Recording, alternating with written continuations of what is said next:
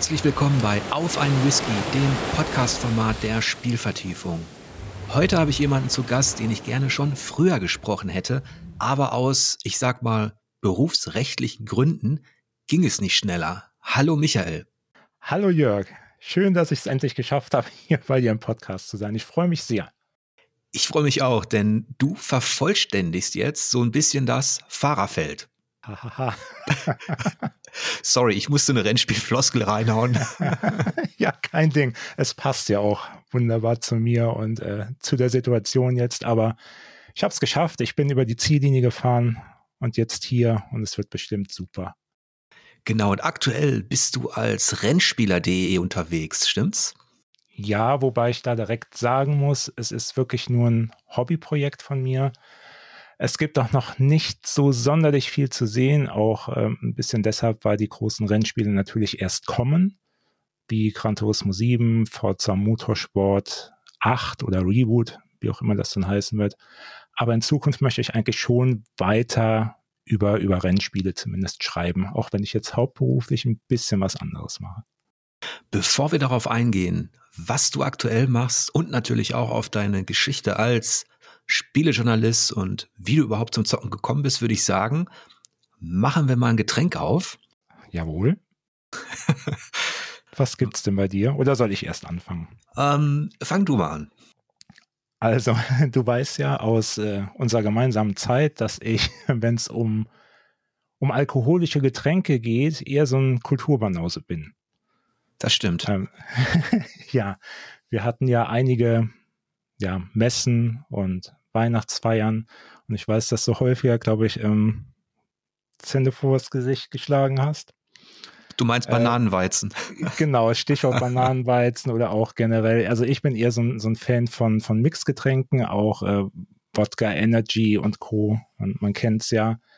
Aber für, für heute habe ich mir dann tatsächlich mal mich dem Whisky gewidmet auch dank meines Vaters, der noch irgendwo in einem, in einem Schrank ein altes Geburtstagsgeschenk gefunden hat, was äh, wunderbar passt für heute. Das ist nämlich eine Probebox von, ja, von einer Destillerie hier aus der Eifel. Aus, aus Ochtendung heißt der Ort. Und das nennt sich auch Eifel Whisky. So, und jetzt habe ich hier die Wahl zwischen, warte, ich habe die Wahl zwischen einem Single Rye, einem Malty Blend und einem Smoky Blend. Was würdest du mir jetzt empfehlen, Jörg? Okay, okay. Erstmal super interessant. Ich war ja schon einmal in der Eifel im, im, im Urlaub. Ich glaube, da war ich so 22 oder so. Dann haben wir uns da Burgen angeschaut, Manderscheid und so. Mhm. Aber damals habe ich noch kein Whisky getrunken und Eifel Whisky ist auch mal eine Premiere. Das darf, dafür schon mal schönen Dank. ja, bitteschön. Mir hat ja mal ein, ähm, ein Unterstützer einen Whisky aus der Schweiz geschickt.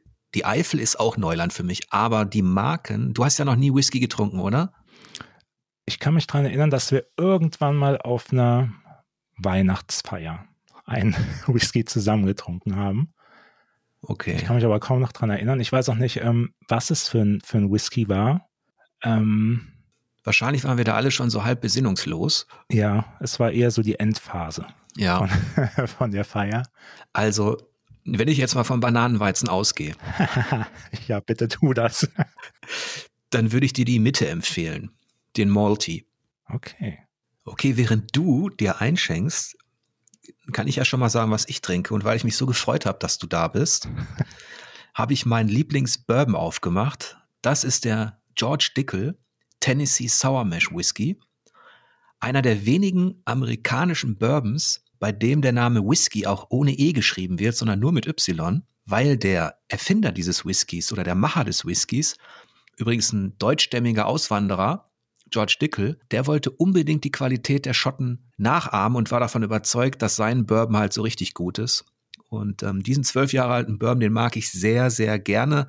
Der hat mich leider auch sehr lange bei Red Dead Redemption 2 begleitet. also ich, ich sag schon mal Cheers. So, ich bin gespannt. Cheers. Ja. Es schmeckt ein bisschen anders als Bananenweizen. ja, da bist du schon mal, also da bist du auf jeden Fall schon mal dem, äh, Getränk der Götter auf der Spur. Das ist der erste Schritt, dass man erkennt, dass das besser ist als Bananenweizen. Aber ich glaube, das wolltest du gar nicht sagen. nee, so weit bin ich ja nicht. nee, es ist schon, man kann es trinken auf jeden Fall, aber es wird noch ein weiter Weg, bis das Glas leer ist.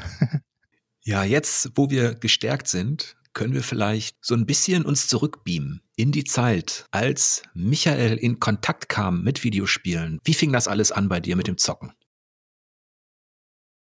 Also, da muss ich wirklich sehr weit zurückgehen. Ähm, meine erste Erinnerung an, an ein Videospiel muss Anfang der, der 80er irgendwann gewesen sein. Ich weiß noch, dass meine, meine Eltern, warum auch immer, äh, haben sich eine Konsole von Universum gekauft. Du schon mal irgendwas von, von Universum Multicolor gehört hast vorher. Das war wohl eine, eine Konsole, die sehr, sehr beliebt war, speziell in Deutschland. Also ich, ich hätte die jetzt auf Anhieb nicht sofort ähm, nennen können. Mhm. Es war auch, wie gesagt, offenbar wirklich so, so ein deutsches Ding. Und ähm, es gab zwei Controller, die, die fest mit dem Gehäuse verkabelt waren und du hattest ähm, Schieberegler. Und der, der Klassiker war natürlich Pong ähm, was dann in der Konsole installiert war. Man konnte auch, wenn ich mich richtig erinnere, noch verschiedene Geschwindigkeiten einstellen, wie, wie schnell dann dieser Block sich über den, den Bildschirm bewegt, aber de facto war es Pong, beziehungsweise eine Pong-Kopie. So, und was noch ganz cool war, woran ich mich auch noch erinnern kann, ist, dass bei dieser Konsole ein Lichtgewehr dabei war, mit der man dann einfach auf ja, diesen Pongball, der ist dann über den, den Fernsehbildschirm gehuscht und den musste man dann treffen. So. Das war mein, mein erster Kontakt, an, an den ich mich erinnern kann. Die Sache ist nur die, das war damals, ja, nett irgendwie, aber es war noch, noch längst nicht so faszinierend, wie es dann viele Jahre äh, später passiert ist. Also zu der Zeit waren bei mir wirklich noch viel mehr ich sag jetzt mal Matchbox-Autos, ferngesteuerte Autos, so das klassische Spielzeug stand da viel, viel stärker im Vordergrund als jetzt die, die Videospiele, weil es mich damals einfach noch nicht so packen konnte und die, das klassische Spielzeug einfach nicht ersetzen konnte. Es war eine, eine interessante Ergänzung, aber es war zum Beispiel nie so, dass das Ding stundenlang lief. Das hat man mal zwischendurch angeschmissen und dann war es mal schön für eine halbe Stunde, aber dann war es auch wieder gut. Ja, ich glaube, die, ich meine mich zu erinnern, dass einer meiner Onkel hatte auch so einen komischen Apparat, so einen braun-schwarzen. Genau, es, es war so ein, ja, so ein Braunton auf jeden Fall. Ich habe das Ding sogar noch hier irgendwo im, im Schrank liegen. Ich weiß auch gar nicht mehr, ob es noch funktioniert. Aber ja, das war halt. Ja, da durfte man auch gar nicht ran so richtig. Ähm, dann wurde das ab und zu rausgeholt, aber das sah schon interessant aus. Ich glaube, das war sogar Pong. Muss ich auch nochmal recherchieren, aber ähm, jetzt hast du ja schon zweimal Autos genannt. Ja. aber, aber, so die, die richtige Faszination für, für die virtuellen Autos, die kam halt ähm, wesentlich später. Da muss ich auch wieder ein bisschen weiter ausholen. Ähm, normalerweise ist der Weg ja ganz oft C64, Amiga, PC. So. Mhm. Bei mir war es ein bisschen anders, weil meine Eltern haben sich von einem Bekannten leider Gottes ein bisschen bequatschen lassen. So nach dem Motto, ja, hier PC ist ja dann für die Schule, für die Hausaufgaben und so weiter. Dann kauft man doch am besten gleich ein IBM. Oh. Und ich so, nein, warum denn? Weil die ganzen Freunde natürlich auch schon so langsam mit, mit C64 und so weiter anfingen. Aber nee, ich habe halt einen PC bekommen mit einem wunderbar hässlichen Monochrom-Monitor, auf dem es halt kaum Spiele gab. Ja, also IBM-PC war so der, das war so zum Wegrennen. Ja. Also da wusste man, wenn du den kriegst, dann ab in den Maschinenraum. Ja, genau. Ich weiß auch noch genau das Modell. Es war von, von Atari. Es war ein Atari PC3, der noch nicht mal eine, eine Festplatte besessen hat, sondern zwei Viertel Zoll Laufwerk. Mhm. Also da auch noch mal ein bisschen mehr die Arschkarte gezogen. Aber es war okay. Für, für Hausaufgaben zu tippen und so weiter war das Ding echt super zum Spielen dann weniger, aber ein paar gab es dann doch. Und zwar ähm, war das dann so der, der Moment, wo ich zum ersten Mal Test Drive. Okay, Genau, da gab es ähm, unerwarteterweise dann doch eine, eine, Umsetzung für. Und das war so das, erste Mal, wo ich dann am, am Bildschirm einfach mal gefahren bin. Ich weiß, es gab, glaube ich, nur zwei oder drei Autos. Es gab einen, Porsche, eine Corvette. Da habe ich mir noch die, die Bilder am ähm, neuen Nadeldrucker ausgedruckt und so weiter. Aber es war halt, ja, schon so die, die Premiere. Aber das mit den Matchbox-Autos und Spielzeugautos war auch schon ähm, so ein fester Bestandteil, ne? So in deinem Kinderzimmer und in deinem. Ja, ja, ja, ganz klar. Und ich bin ja auch der, der stolze Erfinder ähm, von Papierautos. Okay. Das, ja, sollte ich mir eigentlich mal patentieren lassen. Ich habe als Kind habe ich mir einfach ähm, halt äh, Papier genommen, habe eine Seite bemalt wie ja, wie so ein Interior von einem, von einem Auto, also wie ein Cockpit. Ich habe halt das, das Lenkrad da drauf gemalt, ich habe die Instrumente drauf gemalt, ich habe das Radio drauf gemalt, das Handschuhfach und so weiter. Und vorne hatte ich dann die, die Lichter, also die, die Front von dem Auto habe ich dann versucht zu malen und habe dann einfach das ähm, Papier in beide Hände genommen, wie ein Lenkrad und bin dann mit diesen Papierautos durch die, durch die Gegend gefahren. Das ist der absolute Wahnsinn, Micha. Im, Im, positiven Sinne. Wenn ich mir jetzt vorstelle, das erzählst du mir jetzt zum ersten Mal. Jetzt weiß ich auch, ja, ich, ich habe ja so viele Berichte und Texte von dir gelesen. Ja, jetzt wird ähm, alles klar, ne? Diese Cockpit-Perspektive war für dich ja immer so sowas, was für andere so, weiß ich nicht, das Auenland ist oder so oder ja. ähm, die Cockpit-Perspektive war dir ja heilig. Die hast genau. du in jedem in jedem Rennspieltest war das für dich auch so ein Punkt, der abgehakt werden musste. Jetzt weiß genau. ich, wo das herkommt. Ich habe es immer gefeiert, ähm, wenn dann endlich Cockpit-Perspektive da war. Das war ja gerade in der, in der Anfangsphase, war es ja eher selten bei Rennspielen. Aber wenn sie dann da war, da wurde sie immer geliebt. Bis heute, auch wenn äh, selbst, obwohl andere Ansichten ja eine bessere Übersicht bieten, aber für mich muss es einfach immer noch die Cockpit-Ansicht sein. Endlich kenne ich die tiefen psychologischen Zusammenhänge. ja. Okay, da war also der IBM-PC. Da kann man zumindest sagen, dass Test Drive ähm, ja so eine Initialzündung war für dich. Ja. Allerdings, ähm, da muss ich jetzt auch schon wieder einschränken. Test Drive war da, es war nett, aber es war jetzt auch noch nicht dieses, ja, diese ganz, ganz große Faszination für, für das Rennspiel an sich. Ich weiß, damals habe ich, als dann doch irgendwann der, der 128er da war, da war die Liebe glaube ich, schon noch größer für, sag mal, für das Grafik-Adventure.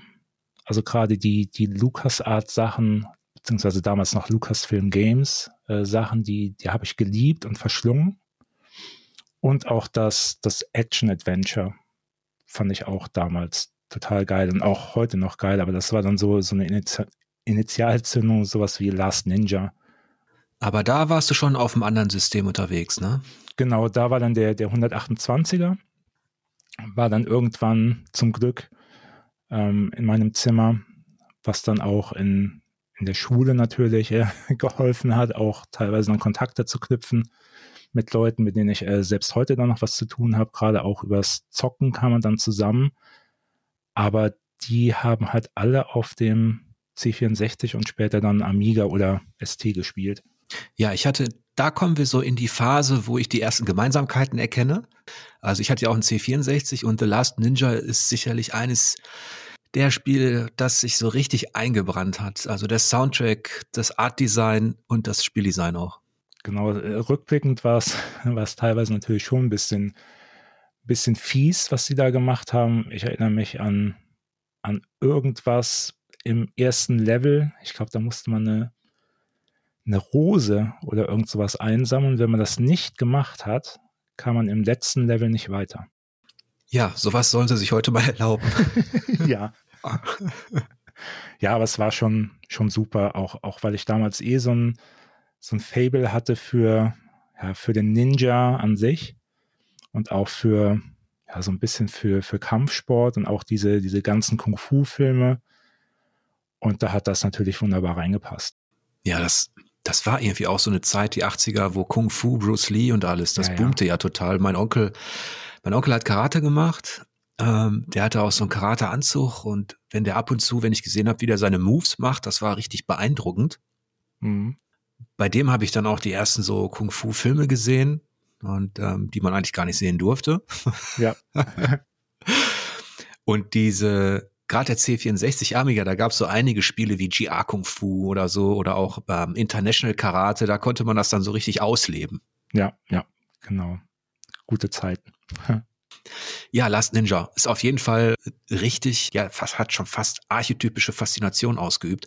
Interessanterweise wurde das Prinzip ja nie wirklich ernsthaft, ja, modernisiert oder umgesetzt, ne? Nee. Also die, die Entwickler gibt es ja immer noch, also System 3. Und ich glaube, vor ein paar Jahren gab es offenbar mal Pläne, da hat der, der Entwickler von damals, oder zumindest der Produzent von damals, Mark Cale, ähm, wollte da, glaube ich, ein Remake oder ein Remaster anstoßen zum 30-jährigen Jubiläum. Ich habe sogar mal gehört, dass es wohl eine Kickstarter-Kampagne gab, die dann aber nicht erfolgreich war. Mhm. Und von daher blieb der letzte Ninja dann begraben. Ich hätte mich auch sehr, sehr gefreut.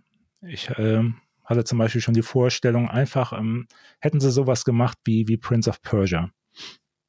Damals die, diese Teile, die dann so, so zum ersten Mal in 3D gegangen sind, die, die ja auch ähm, recht coole akrobatische Moves hatten, gerade hier Sense of Time und ähm, Warrior Within, diese, diese Trilogie, die es dann da gab. Das hätte ich mich mir auch äh, sehr, sehr gut für den Last Ninja vorstellen können. Ja, ich meine, das Thema Martial Arts ist ja dann war ja dann auch einer, ja, also ein eigenes Genre fast schon, also im weitesten Sinne, wenn man bedenkt, dass du dann so, die Tenshu-Serie wurde ja geboren, dann hast du Ninja Gaiden gehabt. Also da ist ja schon viel passiert, aber gerade dieser Held, diese Serie, die ist dann leider ähm, ja nicht mehr in, im modernen Gewand nochmal erschienen, wie jetzt zum Beispiel in Shenmue. Mhm. War dieses Spiel auch mit dafür verantwortlich, dass dir dann Metal Gear so gefallen hat oder hat das überhaupt gar nichts miteinander zu tun für dich? Last Ninja war ja schon mehr, das mal Action und Geschicklichkeit, aber Schleichen war da eigentlich gar kein Thema, obwohl der Ninja ja eigentlich so ein, ja, so ein klassischer Attentäter ist, der, der viel schleicht, aber im Last Ninja eigentlich gar nicht. Der Metal Gear war, war eigentlich das erste Mal, dass ich mit Stealth in Berührung kam. Da, da weiß ich auch noch ganz genau, ich hatte das Spiel hier und ähm, das fängt ja an in so einem Lagerhaus, wo man zu einem äh, Aufzug laufen muss. Und dann auch noch äh, Zeit totschlagen muss, bis dieser Aufzug, nachdem man ihn dann gerufen hat, bis der dann unten ist, unten angekommen ist. So, und ich weiß noch ganz genau, dass ich das Spielprinzip am Anfang äh, nicht so wirklich kapiert habe. Ähm, ich hatte Gegner da, hatte aber keine Waffe das war schon so das erste, so nach dem Motto, hä, was mache ich denn hier ohne Waffe? Und ich weiß noch, dass ich diese, dieses erste Areal, wie, wie oft ich das versucht habe, bis ich da erstmal durchkam und, und gerafft habe, ähm, dass ich die Gegner entweder in Ruhe lassen sollte oder mich dann wirklich an sie heranschleichen kann, um die auszuschalten. Das, ja. das war für mich einfach was komplett Neues, was ich so ja einfach nicht erwartet habe dass ich so unauffällig vorgehen soll, wo ich sonst immer in diesen ganzen Actionspielen vorher habe ich einfach alles niedergemäht, so nach dem Motto. Und jetzt ähm, darf ich das oder kann ich das plötzlich nicht, aber bin doch der Held, wie kann das sein? Und das war schon, also das war das Erste, was mich dann fasziniert hat an Metal Gear und dann natürlich auch diese Verknüpfung aus Spiel und Film. Mit diesen langen Zwischensequenzen, natürlich auch alles komplett äh, vertont mit Sprachausgabe. Das war wirklich so ein, einfach nur ein Erlebnis, was man vorher noch nicht so kannte. Das, das ist schon einfach ein Meilenstein, ganz, ganz einfach. Ja, ja, jetzt kommen wir zu zwei Facetten von dir als Spielertyp, die, die ich dann schon eher teilen kann. Bei Rennspielen bin ich ja raus. Ähm, aber zum einen, mir ging es fast genauso wie dir mit dem ersten Metal Gear. Das war so eine, eine, eine Irritation auf der einen Seite, weil, weil man halt mit Konventionen gebrochen hat, die man bis dahin so kannte. Ähm, also nimm mein Gamepad in die Hand und dann ist Action. Ähm, und gleichzeitig löste das so eine Faszination aus. Und ähm, vielleicht sind wir tatsächlich in der glücklichen Lage, also unsere Generation, dass wir aus einer Zeit kommen, wo viele Genre eben ähm, zum ersten Mal ja inszeniert worden sind, also wo eben die Stealth-Action auch geboren worden ist. Mhm. Und ja. da sind ja auch andere Genre, also ähm, wenn man das Rollenspiel nimmt oder auch das später dann, also das Grafik-Adventure, das Action-Adventure, da können wir gleich auch noch drauf zu sprechen kommen. Aber eine zweite Facette, ähm, die dich als Spielertyp so ein bisschen prägt, ist ja auch ähm, die, die Vorliebe oder oder dass du durchaus zu schätzen weißt, wenn filmische Elemente gut in Spielen umgesetzt werden. Mhm. Das ist auch was, was ich sehr gerne mag. Und damals war die Haltung unter Spielern natürlich noch eine andere, weil damals war ja auch das, wenn man möchte, so eine Pionierleistung, also dass man überhaupt versucht hat, Filmelemente oder Zwischensequenzen in Spielen zu zeigen. Ja, also das, das ging ja los mit Maniac Mansion. Ähm, war ja dann noch passenderweise ähm, die Spieleabteilung von von einem Filmstudio, Lucasfilm. Und ähm, soweit ich mich erinnere, war das wirklich das erste Mal, dass in einem Computerspiel oder Videospiel eine Zwischensequenz gezeigt wurde. Und das, das hatte ja auch schon diesen, ja, in gewisser Weise diesen Filmcharme und auch die, diese ganze ja, Hintergrundgeschichte von, von Menschen ja auch genauso gut von, von irgendeinem B-Movie sein können. Und da ging das dann los.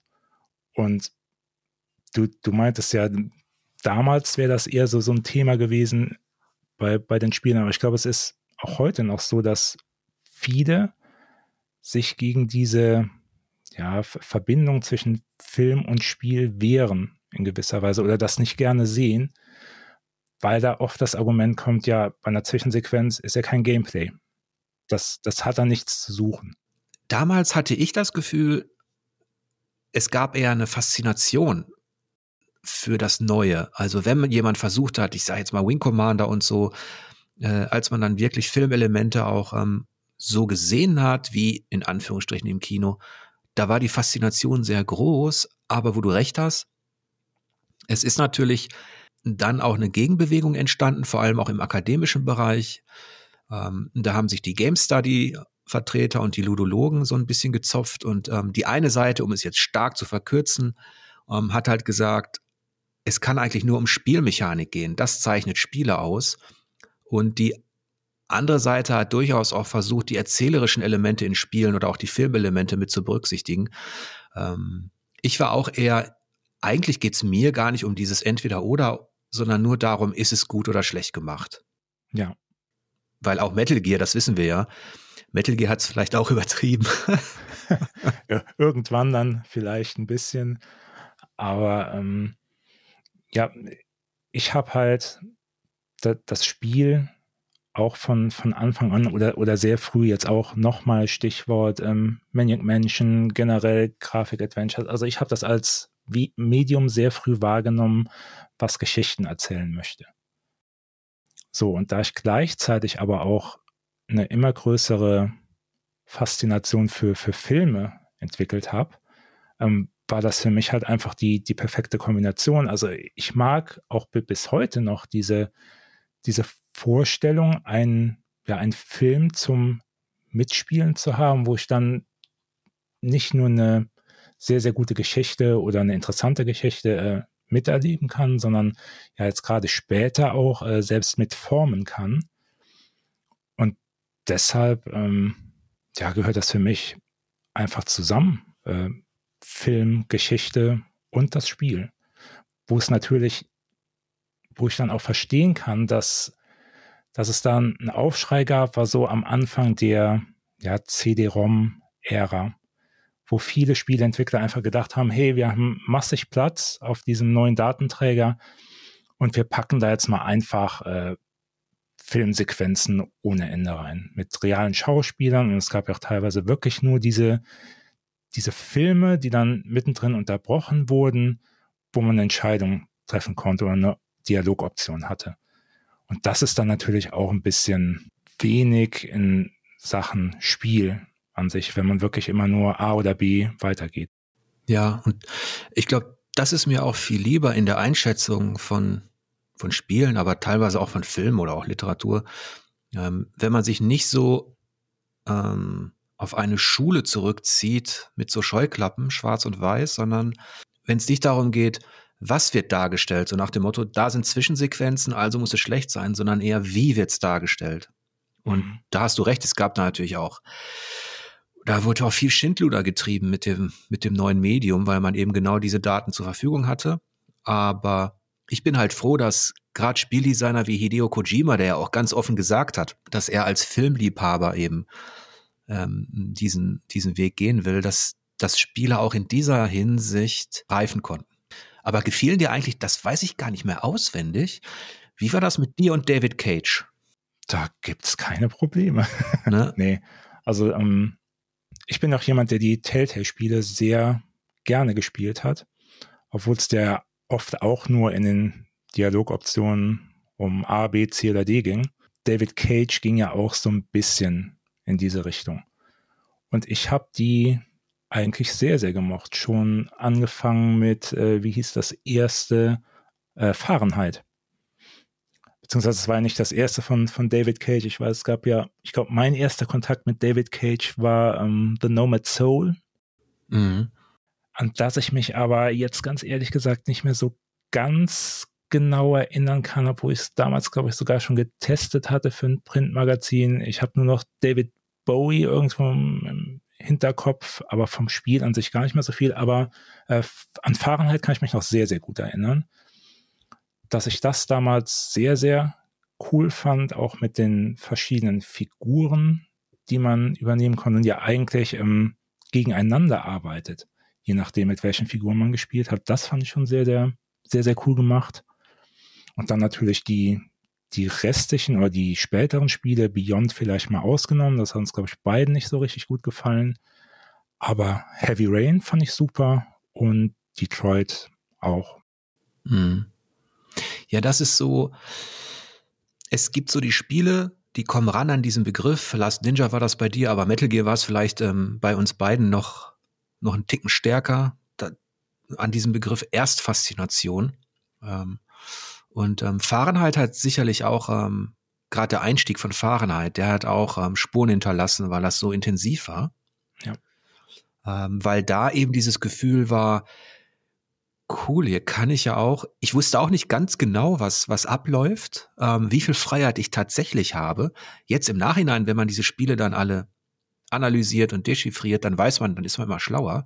Aber wenn man in dieser Situation des Spielers ist, der was Neues entdeckt, dann gewinnt das Ganze natürlich nochmal so eine, so eine Faszination, weil man ähm, gerade in Fahrenheit mit den Entscheidungen, ne, das war das Schöne. Diese Sache ist ja auch so ein bisschen wie bei, bei Last of Us Part 2. Du spielst ja auch irgendwann die, ja, die Antagonistin eigentlich. Und das habe ich, glaube ich, so zum ersten Mal bei, bei Fahrenheit erlebt. Ich meine, ich war ja auf der einen Seite, war ich dieser, dieser Mörder, auf der anderen Seite habe ich aber auch den Detective gespielt, der diesen Mörder jagt oder ausfindig machen will. Und das fand ich damals auch einen, einen super frischen Ansatz, der, der einfach hängen geblieben ist. Bei diesen Mechaniken, die ja in Film und Literatur schon viel früher angewendet worden sind, also dass man auch die Perspektive des Bösewichts einnehmen kann oder verstehen kann oder dass die gezeigt wird, da, da hinkte das Spiel ein bisschen hinterher, weil eigentlich hat man in der Pionierzeit meist den klassischen Helden gespielt. Ja.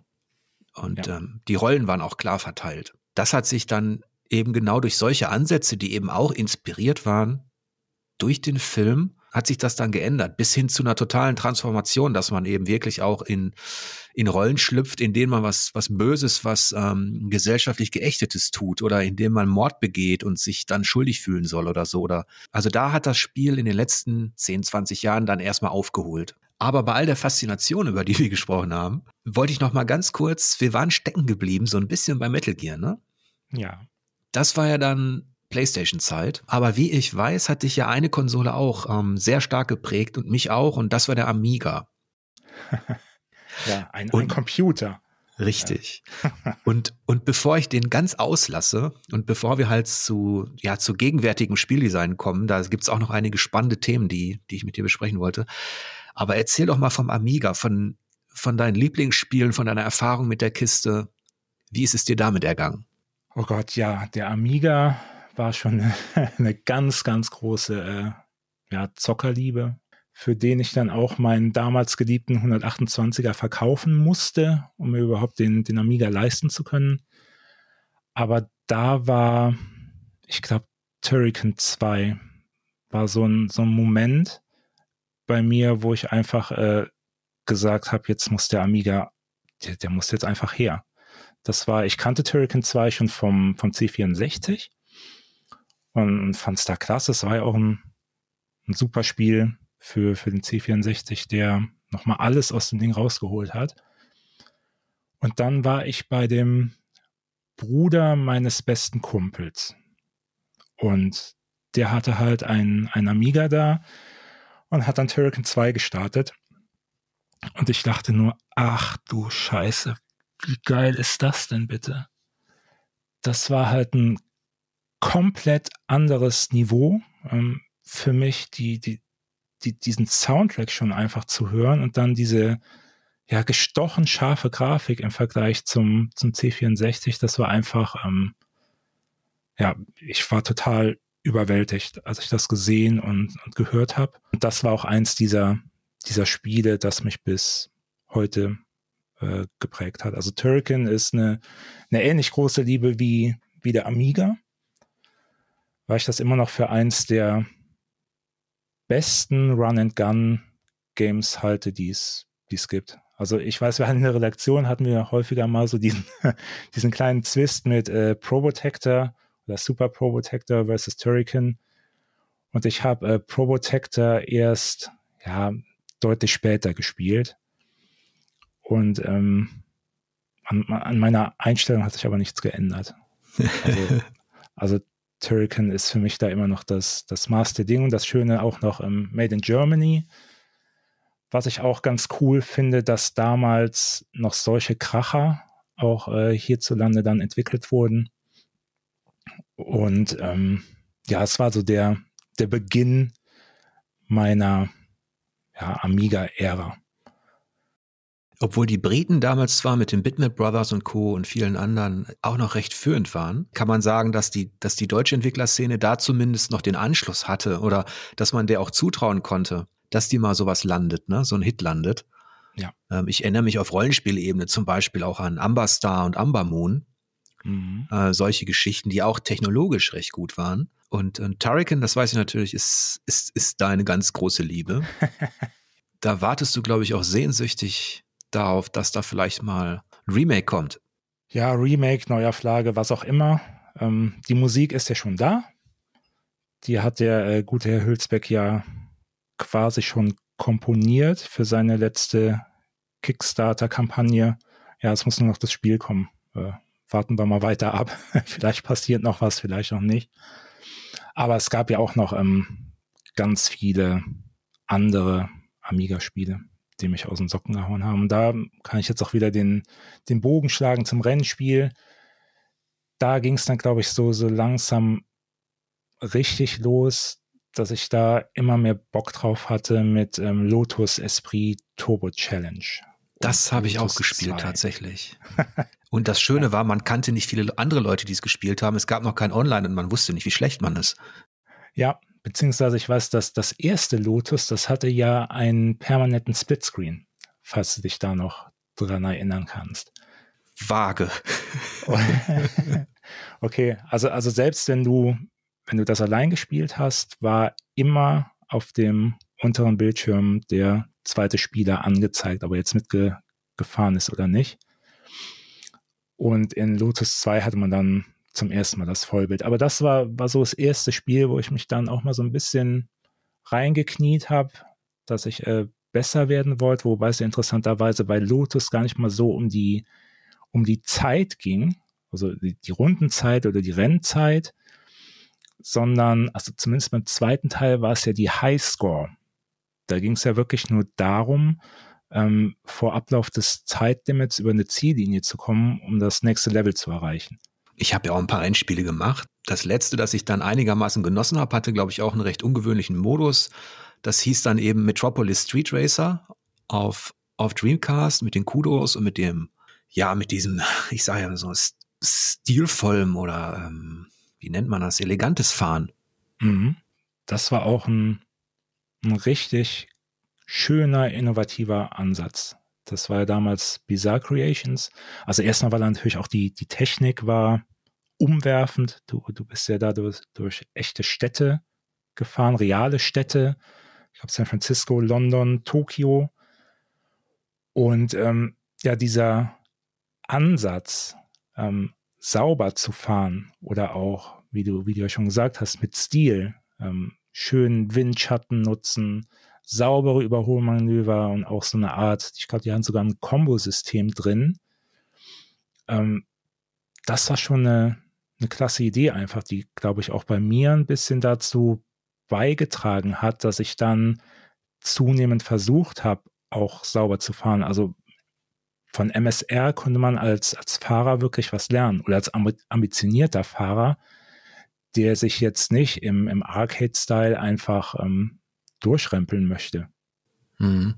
Jetzt, jetzt haben wir den, den Amiga habe ich jetzt ein bisschen abgewürgt mit Dreamcast, ähm, aber ich, ich weiß ja, dass du, dass du Dreamcast auch genauso mochtest wie ich. Ja. Wie ist das, wie ist das auf dieser Konsole gewesen? Was waren da so deine, deine Highlights? Dreamcast war nur, also der, der Start war ein bisschen unglücklich, muss ich sagen, mit, mit der Dreamcast. Ich war damals schon schon Fan von Konsolen. Das ging so mit der, mit der PlayStation 1 los und hast auch vorbestellt. Hatte aber zur gleichen Zeit, als die rauskam, wann war das? So 97, 98, hatte ich auch einen, ich sag's mal, recht potenten Gaming-PC. So, äh, trotzdem Dreamcast vorbestellt mit Sega Rally 2 und noch irgendwas anderem. Und zum ersten Mal angeschlossen, ähm, und da muss ich sagen, ich war zunächst etwas enttäuscht, weil Sega Rally war jetzt nicht das geilste Spiel, muss man sagen, weil, weil die Umsetzung etwas missglückt ist.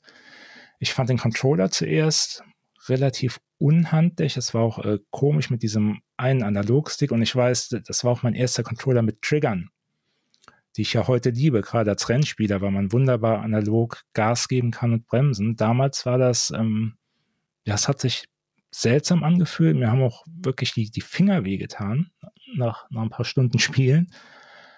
Aber als dann, ich glaube, Soul Calibur, das war dann so das erste Ding, wo ich dachte, wow, sowas kann mein PC irgendwie nicht. Ja, Soul Calibur war wirklich fantastisch. Das hat mich auch umgehauen.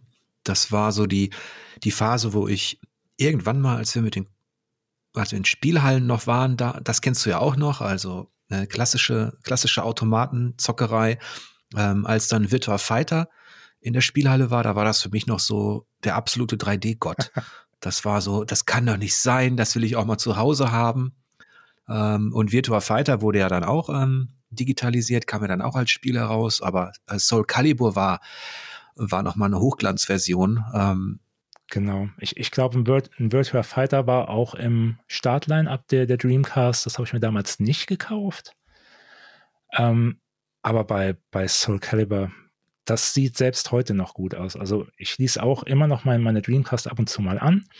Ich habe eine, eine VGA-Box und, und ein VGA-Kabel. Ähm, und da hat, hat sie auch dann die Auflösung von 640 mal 480. Und also man kann es noch spielen, was man von vielen früheren 3D-Spielen ja nicht unbedingt behaupten kann, ohne irgendwie Augenschmerzen zu bekommen. Aber Soul Calibur ist einfach immer noch ein tolles Spiel, was auch immer noch richtig gut aussieht. Ja, und diese Konsolengeneration, also Dreamcast und Co., die haben dann auch tatsächlich den technologischen, ja, diesen Schritt geschafft, diesen faszinierenden. Also, dass man, als wir C64 und Amiga war natürlich, wie du richtig erläutert hast, das war schon ein Schritt nach vorne. Bloß gab es damals auch schon Automaten und dann die kam man nicht heran. Diese ersten, also Dreamcast und Co., da hatte man das Gefühl, man hat jetzt wirklich auch die Spielhalle zu Hause. Das war schon, das war schon ein großer Schritt ähm, innerhalb dieser, ja, auch innerhalb dieser ganzen Spielkultur. Ja. Und natürlich, ähm, wofür man Dreamcast immer noch ja loben muss und auch sicherlich in, in Erinnerung behält. Ich finde, das war eine einfach eine, eine Konsole, wo man gemerkt hat, äh, wie die Entwickler oder viele Entwickler einfach kreativ explodiert sind. da gab es halt Spielprinzipien, die hat man vorher einfach noch nicht auf, auf einem Computer oder einer, einer anderen Konsole erlebt. Also ich denke jetzt mal an so Sachen wie Jet Set Radio. Dann haben wir ja schon gesagt, MSR, komplett frischer Ansatz. Äh, ich erinnere mich an, an Samba die Amigo, wo ich hier mit, mit Samba-Rasseln stand und durch die, durch die Luft gewedelt habe im Rhythmus. Es gab die ersten oder mit die ersten Angelspiele, die dann auch mal so ein bisschen in Mainstream reinkamen mit einem Angelcontroller, wo total viele Leute drauf abgefahren sind. Ja, und ich sag nur Shenmue. Shenmue, natürlich. Eine komplette, für mich eine komplette, da war ich ähnlich irritiert wie damals bei Metal Gear, wo du, wo du sagtest, hä, ich kann hier gar nicht schießen, ich muss schleichen, wie soll das gehen? Und ja, muss, bei Shenmue ging es mir, auch Job so. Suchen. Ja. und bei Shenmue ging es mir auch so, wie ich soll jetzt hier in Schubladen gucken und ähm, ich, ich dachte, das ist ein Kampfspiel und ich soll jetzt alltäglich arbeiten und dann waren da so viele Facetten drin, dass ich damals habe ich ja schon, ich meine, da fing ja meine, also mit Shenmue, das war so die Zeit, wo meine berufliche Laufbahn auch anfing als Spielekritiker und ich wusste gar nicht, wie ich das nennen soll. Was ist denn das? Ist das ein Adventure? Ist das ein Rollenspiel? Und ich glaube, ich habe es dann sogar tatsächlich äh, Lebenssimulation genannt. Ja, äh, genau der Begriff ist mir jetzt aber auch gerade in den Kopf geschossen. Wo man heute eher an so komische Sachen denkt, die Bauern auf dem Feld machen oder so, oder an Sims. Ja, ja genau, die, die Sims, ja, aber, aber es war ja de facto so. Ich meine, du hattest natürlich die, die Geschichte, es war auch ein Stück weit übernatürlich. Ähm, aber in, in welchem anderen Spiel, also mir, mir fällt jetzt keins ein, dass du mitten in einem, ich sag's mal, mitten in einem Action-Adventure lernst du erstmal zu kämpfen wie in einem Fighting-Game. Dann hattest du dieses für mich damals das komplett neue Konzept der ähm, Reaktionstests mit Button-Mashing oder im richtigen Moment eine, eine, Taste drücken in richtig cool choreografierten äh, Szenen. Und dann noch diese, diese Sachen, dass du echt, du musstest dir einen Job suchen, du musstest irgendwie äh, Paletten mit, dem Stapler irgendwo hinfahren, um einfach das Geld zu verdienen, um in den nächsten Bereich mal reinzukommen, um dir die Reise dahin leisten zu können. Und für mich war ganz wichtig, was mein, meine Spielerfahrung und mein Spielerlebnis auch geprägt hat, ähm, ach, natürlich auch für viele andere, dass dieser Alltag, es hat auf einmal hattest du ein Spiel, in dem eben nicht nur ähm, dieses eine Ziel, dieses eine, dieser eine Erfolg wichtig war. Klar, du hattest, äh, es ging hier auch um den Kampf und um, um das Gewinnen und so weiter. Aber dann konntest du dir an Spielzeugautomaten konntest du dir kleine Gimmicks ziehen. Du konntest in in Bars gehen und dir was zu essen kaufen und ähm, du bist zurückgekommen in dein in dein Zimmer und sowas. Also das war wirklich deswegen. Ähm, also da hast du schon recht. Also Dreamcast in der Gänze und das ist ja auch unheimlich schade, auch ein bisschen tragisch, wenn man bedenkt, wie wie, wie schnell diese Konsole dann auch verschwunden ist. Aber da sind, da sind wirklich unheimlich kreative und innovative Spielkonzepte ähm, entstanden. Ja, und selbst die, ich sag jetzt mal, die altbekannten Konzepte sind da halt auch zur, zur Hochform aufgelaufen. Ich sage jetzt nur Stichwort Virtual Tennis, was auch für mich äh, heute noch zu einem der besten Tennisspiele gehört. Ja, das also, habe ich auch geliebt. Genau, also, also ich baue heute noch lieber eine, eine Dreamcast auf, um eine Runde Virtual Tennis zu spielen, als ähm, wie hießen die letzten Australian Open Tennis und äh, irgendein anderes Tennisspiel kam halt noch. Die, die kommen halt einfach vom, vom Spielgefühl nicht an diesen Klassiker ran. Du hast natürlich, ich sag, also Tennis ist auch so eine, so, so eine Geschichte, die mich, also die ich konstant gerne digital gespielt habe. Im richtigen Leben eigentlich auch versucht, ähm, gerade so in der Phase, als, ähm, als das alles so populär wurde mit Boris Becker, Stefan Edberg und so. Ähm, aber ich war nie wirklich so im Tennisverein oder so. Man hat sich dann immer selber sowas aufgebaut. Aber digital habe ich Tennis immer genossen. Ähm, und Virtual Tennis hat so dieses, da sieht man natürlich die Arcade-Tradition. Und das ist auch was, was Dreamcast also das ist so die japanische DNA von Dreamcast auch, ne? Dieses komplett auch teilweise verrückt arcadige. Ja. Ähm, aber gleichzeitig auch dieses kompetent arcadige. Und das hast du in Virtual Tennis, also wo du wirklich Bock hast auf diesen Sport. Oder auch, ähm, um mal wieder ins Auto einzusteigen, Crazy Taxi.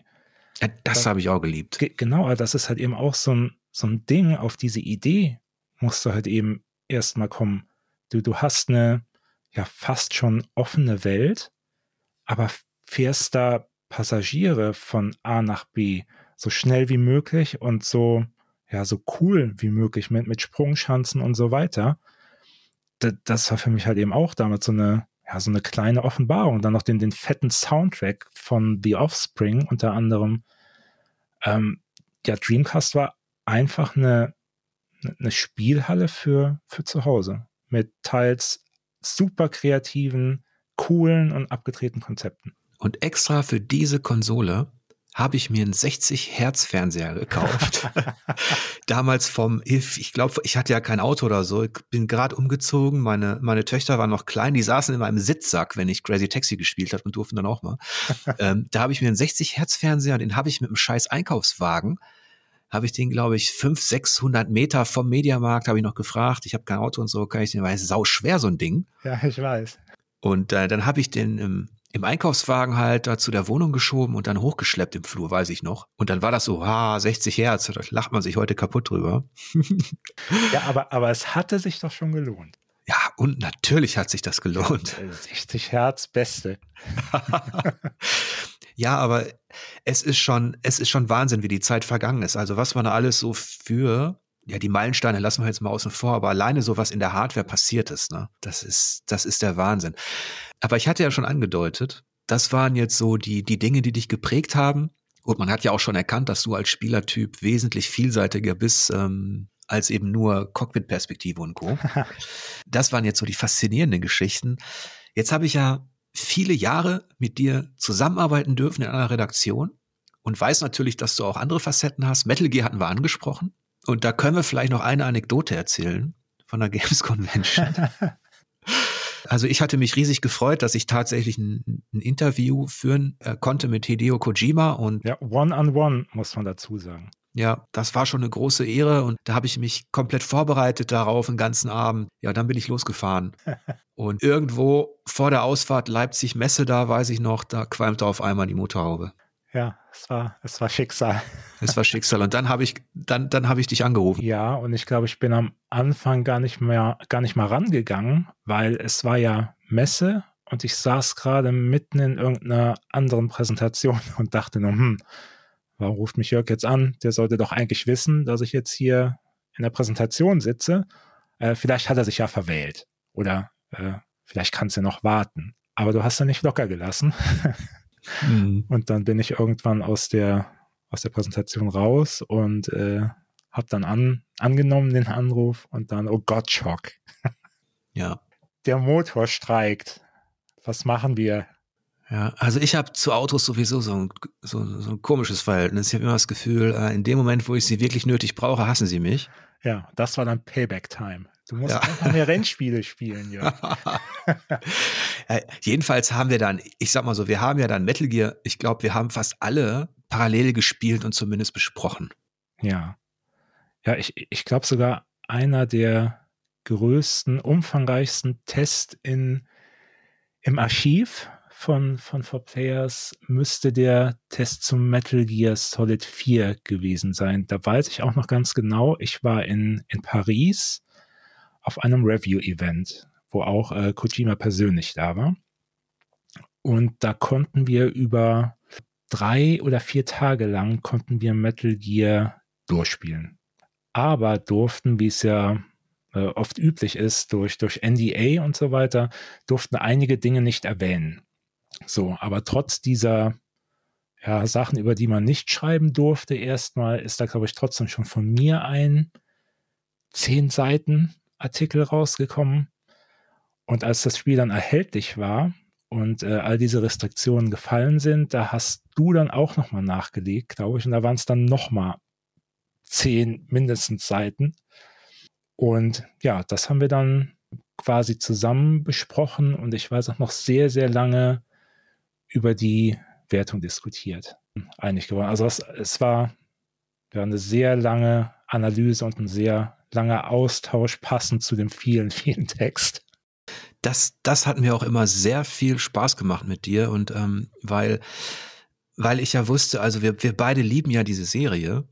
Wir lieben das Spieldesign. Wir haben den, den, also den den ersten Teil halt schon gemocht auf PlayStation und dann hat sich die Serie natürlich auch extrem entwickelt. Ich weiß, wir waren auch nicht immer einer Meinung.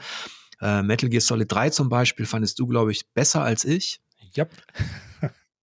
und trotzdem hat das unheimlich Spaß gemacht und wir waren beide auch berühmt und auch berüchtigt dafür, dass wir Spiele, die uns besonders beschäftigen, die wir besonders mögen, dass wir da auch mehr als zwei, drei Seiten schreiben. ja, ich weiß, ich habe dich ähm, ja häufiger gequält mit, äh, mit meinen Rennspieltests und da kamen auch mal häufiger die, die Kommentare, ah, Micha, das ist doch hier eine, eine halbe Magisterarbeit und ich muss das korrigieren. und dann noch zum Thema Rennspiele. Ja. ja bei all dieser ausufernden Lektüre habe ich ja immer gemerkt, wie, wie wichtig dir das auch war, jedes Detail. Ja. Und das ist etwas, was ich ja auch von mir kenne. Also einerseits habe ich da gesagt, schreib doch mal nicht acht Seiten, sondern vier Seiten über Gran Turismo 3, 4, was weiß ich. Ja, genau, ist ähm, doch nur Gasbremse lenken. Echt? Was soll das mit der Tra Traktionskontrolle und dem der Gummiband-KI? Ja, okay, die gibt's, aber muss ich da eine Seite drüber schreiben? Ja. Und gleichzeitig schaue ich dann auf meine eigenen Texte im, im Rollenspielbereich und habe da genauso penibel Kleinigkeiten ähm, über ein, zwei Seiten beschrieben. Also da waren wir uns dann auch schon ähnlich. ja. Ja, deswegen wurden wir auch kaum gelesen. ja, verdammt. Aber was ist eigentlich ja, okay, Metal Gear ist jetzt auch nichts, was weitergeht. Ne? Deswegen ist es schwierig, da über den, den letzten Stand zu reden. Aber trotzdem erinnere ich mich, dass wir noch viel diskutiert haben, auch über das letzte, was Hideo Kojima noch mit Konami gemacht hat. Was mir durchaus gefallen hat, diese, ich weiß auch, diese Militärtaktik im Gelände hat mir gefallen, dieses, ähm, diese Kleinigkeiten auch im, in der Steuerung, in der Belegung und ähm, aber trotzdem wurde das dann auch zu so einer gewissen Endlosschleife im Missionsdesign. Ne? Ja, es ist halt, ich habe ja eh ein ich sage jetzt mal, ein zwiespältiges Verhältnis zu Spielen in offenen Welten. Also ich stelle halt oder habe häufig festgestellt, ähm, je größer die Welt, desto größer die potenzielle Langeweile. Und das wurde ähm, sehr, sehr oft leider bestätigt. Für mich jetzt persönlich dieses äh, Vorurteil. Und selbst ein ja, Hideo Kojima kann da halt ähm, oder konnte für mich nicht diese Impulse liefern, um die offene Welt für mich interessanter zu machen.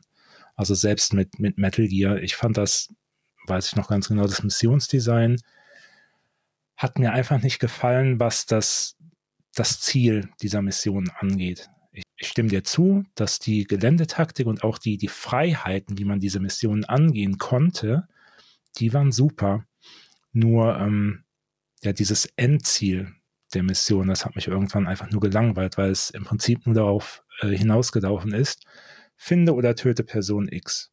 Und Metal Gear hatte für mich immer diesen ja fast perfekten Rhythmus aus ähm, Schleichen, Erkundung, eventuell mal ein bisschen eingestreute Action und dann vor allen Dingen die meist sehr, sehr kreativen und cool designten Bosskämpfe ich kann das auch verstehen. Das ist eines dieser Spiele, das habe ich immer wieder gerne angeschmissen, um Situationen zu spielen. Also um jetzt diese eine Mission da zu meistern und so weiter. Aber ich habe es irgendwann nicht mehr angeschmissen, um es zu beenden. Ich meine, man konnte oder man kann am Spieldesign von diesem letzten Metal Gear schon auch erkennen, so ein bisschen, oder ich bilde es mir ein, wie es zum Bruch gekommen ist, auch zwischen Kojima und ähm, Konami. Denn ich kann mir nicht vorstellen, dass das letzte Drittel oder diese Streckung und alles, dass das alles wirklich, ähm, also dass Hideo Kojima das genau so wollte. Ich weiß es nicht. Ähm, vielleicht gehe ich da auch zu weit, denn wir wissen ja, es gab ja noch mal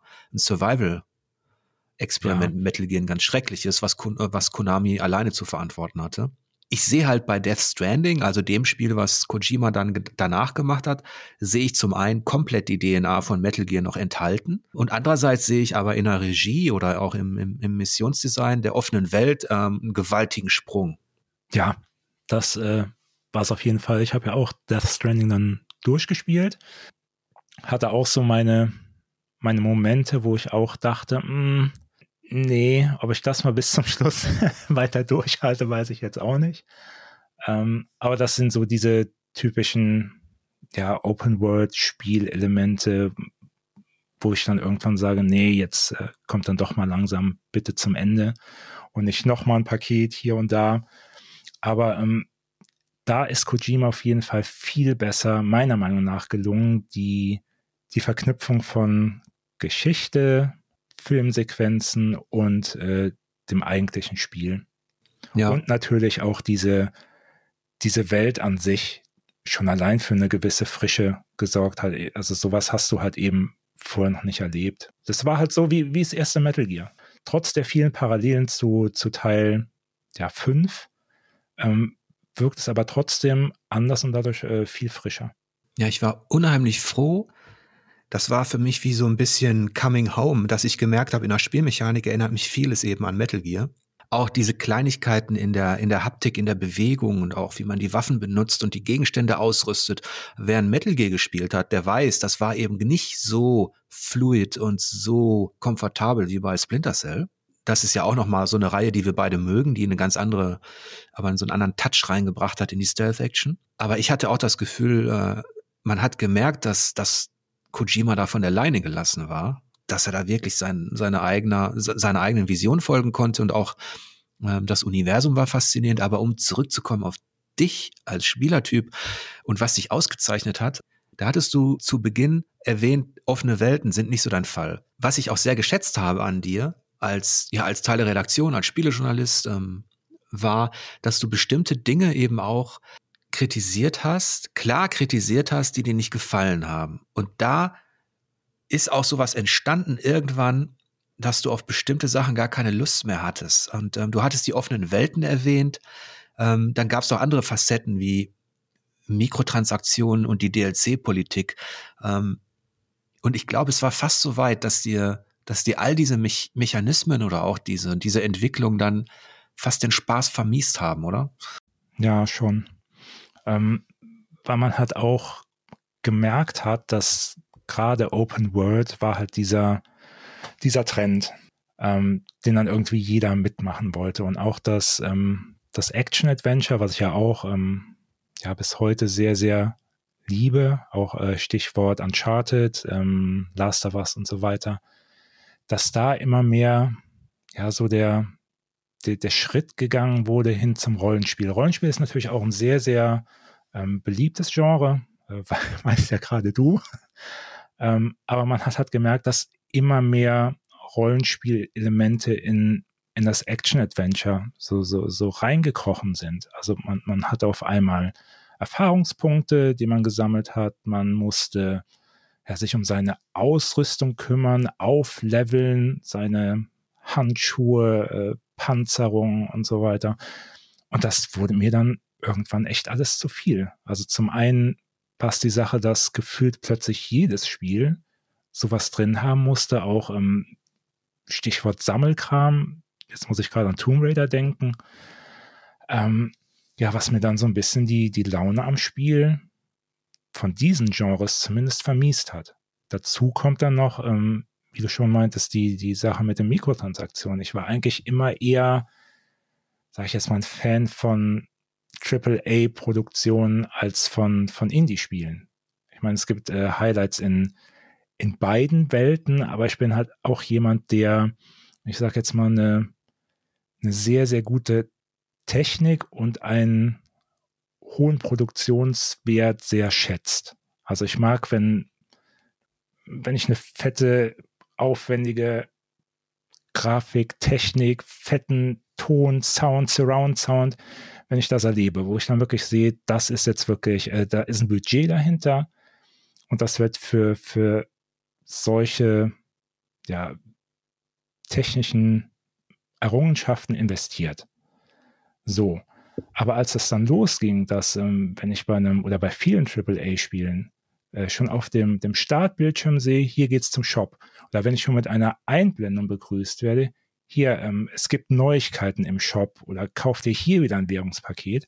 Das vermiest mir einfach schon innerhalb weniger Sekunden Spaß, wo ich dann schon denke, ich habe eigentlich schon gar keine Lust mehr, in irgendeine Welt abzutauchen, wo ich ständig daran erinnert werde, dass ich doch bitte mein Portemonnaie zücken soll, um mir wieder irgendwelchen ja, Kram. Ja, das haben wir ja auch komplett abgestraft da bin ich auch immer noch sehr stolz drauf, dass wir uns da sehr, sehr einig waren, dass dieser Scheiß nichts in Spielen zu suchen hat. Und da waren wir auch eines der ersten Magazine, die das dann tatsächlich mit einbezogen haben, die sich da auch auf keine Kompromisse eingelassen haben, weil das ist wirklich auch ein No-Go. Das ist, ähm, und das ist aber auch so diese Seuche, die haben wir beide, glaube ich, beobachtet, weil wir ein Gespür dafür auch hatten. Okay, so ein so richtiges Gespür brauchte man dafür auch nicht, ne? Aber ähm, oder weil wir beide Spiele in ihrer in ihrer ähm, ehrlichen, puren Art mögen haben wir diese Phase gehasst und da kann ich dir, also das ging mir auch so. Stichwort äh, Tomb Raider hast du genannt, Thief äh, nehme ich noch hinzu, wo auf einmal äh, das Gefühl da war, dass die Spiele auch immer dümmer gemacht worden sind für die Masse. Alles musste blinken und auch schon aus der Distanz musste man wissen, was man zu tun hat. Und bestimmte Publisher haben halt dieses Prinzip, diese Seichtheit, diese Offensichtlichkeit, auch dieses Bling-Bling ins Spieldesign gepackt. Und da gab es bei mir auch eine Phase, wo ich da einfach keinen Bock drauf hatte. Das Schöne ist ja, dass ich das Gefühl habe, das kann man auch an der, an der Wertungshistorie mancher Reihen erkennen, dass eben wir nicht besonders streng oder irgendwie äh, exotisch sind mit unserer Sichtweise, sondern dass eben auch eine Gegenbewegung entstanden ist, ge genau gegen diese ähm, Banalisierung des Spiels. Und da beobachte ich jetzt schon wieder so ein bisschen äh, eine positive Tendenz, auch was das Design offener Welten betrifft, weil man kann die natürlich per se ablehnen, die offenen Welten, aber ich habe dann innerhalb der offenen Welten auch eine Evolution gesehen und auch große qualitative Unterschiede zwischen einem zum Beispiel Assassin's Creed auf der einen Seite da habe ich Assassin's Creed Valhalla, obwohl das Thema Szenario für mich eigentlich super interessant ist. Wikinger und Co., damit habe ich mich beschäftigt. Ähm, das mag ich eigentlich. God of War habe ich geliebt. Also, und Assassin's Creed Valhalla spiele ich eine halbe Stunde und dann ist es für mich die totale Langeweile, weil ich das Gefühl habe, ich bewege mich da an der Oberfläche, die ich schon längst durchschaut habe. Gleichzeitig ist dann Ghost of Tsushima jetzt in der Zeit der Samurai, das hat auch eine offene Welt und ich kann es viel eher genießen.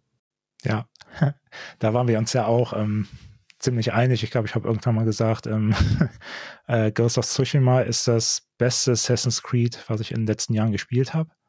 Es hatte zwar viele Parallelen, muss man ja sagen, aber trotzdem ist dieser Unterschied einfach so deutlich zu sehen und auch zu spüren, dass man einfach, oder mir ging es dann so und dir auch, dass dass wir einfach viel mehr Bock hatten, dieses äh, Ghost of Tsushima weiter zu spielen, als nochmal irgendwie Zeit in einem x Assassin's Creed zu verschwenden. Wobei ich jetzt auch äh, sagen muss, die ersten Assassin's Creeds, die habe ich auch noch richtig gern gespielt. Also gerade, genau gerade die, die, die Ezio-Trilogie, die finde ich äh, immer noch super. Nur irgendwann kam auch dieser, ja, dieser, dieser Trott oder dieser Druck, einfach jedes Jahr am besten neues Assassin's Creed zu veröffentlichen. Und ich kam mir gar nicht mehr mit dem Spielen hinterher. Und irgendwann dachte ich dann auch, ja, warum? Warum soll ich jetzt schon wieder ein Assassin's Creed spielen? Assassin's Creed war für mich auch wie so ein Versprechen, so ein wunderbares Versprechen, auch durch den historischen Ansatz, den ich mag, ähm, durch das Prinzip der Offenheit, des Kletterns, des Schleichens, ähm, dann der Assassine ist ja, wenn man so möchte, auch verwandt mit dem Ninja. Und ich mag solche Figuren einfach von, von früher noch. Und das war für mich ein, ein, großes Versprechen. Und bei großen Versprechen ist es bei, bei mir immer so, da erwarte ich dann auch viel. Und irgendwann wurde es nicht mehr eingelöst. Irgendwann musste man sich damit abfinden, dass es jetzt einfach jedes Jahr verdünnisiert wird noch weiter. Ähm, und dass man, irgendwann hat man halt diese Schablone komplett erkannt. Und bei all dem, was, was Ubi Montreal dann auch ähm, architektonisch immer wieder gezeigt hat. Aber das hat sich immer, äh, sie haben die Hülle wiederholt, sie haben die Mechaniken wiederholt und die ganzen Verfeinerungen, ja, ja, aber das war alles, aber sie haben außer, außer Acht gelassen, dass diese, also diese wesentliche Faszination, um abzutauchen und so, das, das konnten die gar nicht mehr für mich nicht mehr abbilden. Und dann kommen wir vielleicht zurück an den einen Punkt. Das ist wieder so ein Beispiel dafür. Ich kann verstehen, wenn Leute sagen, offene Welt, hau ab, brauche ich nicht. Okay. Aber wenn du offene Welten einschätzt oder beurteilst, dann musst du eben gucken, wie genau werden die inszeniert. Und dann gab, gibt es da doch große Unterschiede. Ich sage ja auch nur The Legend of Zelda, Breath of the Wild. Das hat auch ein, einen anderen frischen Impuls gesetzt. Das war ja auch bloß eine offene Welt mit Sammelkram, wenn man jetzt mal ganz oberflächlich ist und Kämpfe. Aber es hat im Detail, in der Art, wie du die Welt erkundest und wie du mit ihr interagierst, hat Nintendo gezeigt, dass da noch Potenzial drin steckt. Und ähm, also es gibt offene Welten, da gebe ich dir recht. Die mache ich nach 20, 30 Minuten, weiß ich, nee, muss ich nicht haben. Deswegen freue ich mich, ich freue mich trotzdem noch drauf, weil ich genau weiß, wie, wie schlimm tief ich in Red Dead Redemption 2 versunken bin. ja, was ich noch vor mir habe, ähm, und es ist jetzt auch nicht so, dass ich per se keine überhaupt gar keine Spiele anrühre, die eine offene Welt haben. Ich habe auch ähm, Horizon habe ich durchgespielt. Irgendwann habe ich ja sogar den, den Witcher durchgespielt, da wo ich nicht gerade der, der größte Rollenspiel-Fan bin. Aber das hat mich schwer gewundert. Also da war ich, ähm, da dachte ich, hey, das gibt's doch nicht. Ja, allerdings, äh, man muss auch dabei sagen, Alice hatte mir damals eine Pizza versprochen, ähm, wenn ich es durchspiele. Das war so der. okay, dann zählt das nicht. ähm, naja, aber ich muss, muss weiter sagen. Also, das war so der, der Anreiz, erstmal es zu spielen. Und man natürlich, ähm, ja, jeder hat ähm, gelobt. Ich weiß, ich war auf einer E3 mal in einer Präsentation von Witcher 3 und dachte da auch schon, hm, ja, sieht ja gar nicht so schlecht aus. Und ähm, habe es dann durchgespielt, aber habe da dann auch gemerkt, ähm, wo dann einfach der Unterschied liegt zu einem Assassin's Creed und Co. Schon allein deshalb fand ich den Witcher gut, weil er ein super Quest-Design hatte. Ähm, was für mich auch viele Spiele mit offenen Welten nicht bieten. Äh, mhm. Du hast halt sehr, sehr viel ja, Hol- und Bring-Aufgaben, teilweise mit äh, hanebüchenen Hintergrundgeschichten. Und da fand ich den, den Witcher schon eine ganze Klasse besser als Dinge, die ich vorher dann gesehen und gespielt habe. Allerdings, äh, da muss ich dann noch sagen, bei, beim Witcher haben mich die Rollenspielelemente jetzt kaum gestört, weil, weil es da halt von, von Anfang an klar war, dass es diese, diese Dinge gibt. Was mich dann stört, ist, dass viele Hersteller dann gesehen haben, hey, Witcher, das Konzept ist ja, äh, kommt ja super an bei den Leuten jetzt machen wir das auch so. Ja. Genau, und da sind wir jetzt auch wieder bei, bei Assassin's Creed. Äh, ab Origins haben da halt eben auch diese, diese Rollenspielelemente verstärkt Einzug gehalten, was es für mich dann äh, deutlich unattraktiver gemacht hat. Viele andere wird es gefreut haben, dass es mehr so, so ein Witcher-Touch dadurch bekommen hat. Aber für mich war es so ein Stück weit vorbei, weil ein, ein Action-Adventure oder eine, eine, Reihe, die ich zumindest früher mal geschätzt habe, ähm, sich jetzt so gewandelt hat. Man muss auch sagen, es ist einerseits ist es ganz normal, dass bestimmte erfolgreiche Phänomene in der Spielewelt ja die nächsten Jahre prägen. Das, das kann auch, das kann auch total fruchtbar sein. Also ich nehme mal Zelda. Wie sehr das geprägt hat äh, Mario, also vor allem Nintendo-Spiele, haben so viel Pionierarbeit geleistet und so viel geprägt. Ähm, ich wusste ja ganz am Anfang, um nochmal so einen kleinen Abstecher in die Vergangenheit zu machen, als ich Gianna Sisters gespielt habe, ähm, kannte ich, ja, ich muss es zugeben, hatte ich Mario noch nicht auf der Uhr. äh, Jörg, damit haben wir wieder was gemeinsam. Okay. T tatsächlich. Ähm, ich hatte auch Gianna Sisters gespielt und irgendwann hat meine, meine Nachbarin hier hat ein NES bekommen. Bin ich dann rübergegangen zum Spielen und sie hat dann Mario angemacht.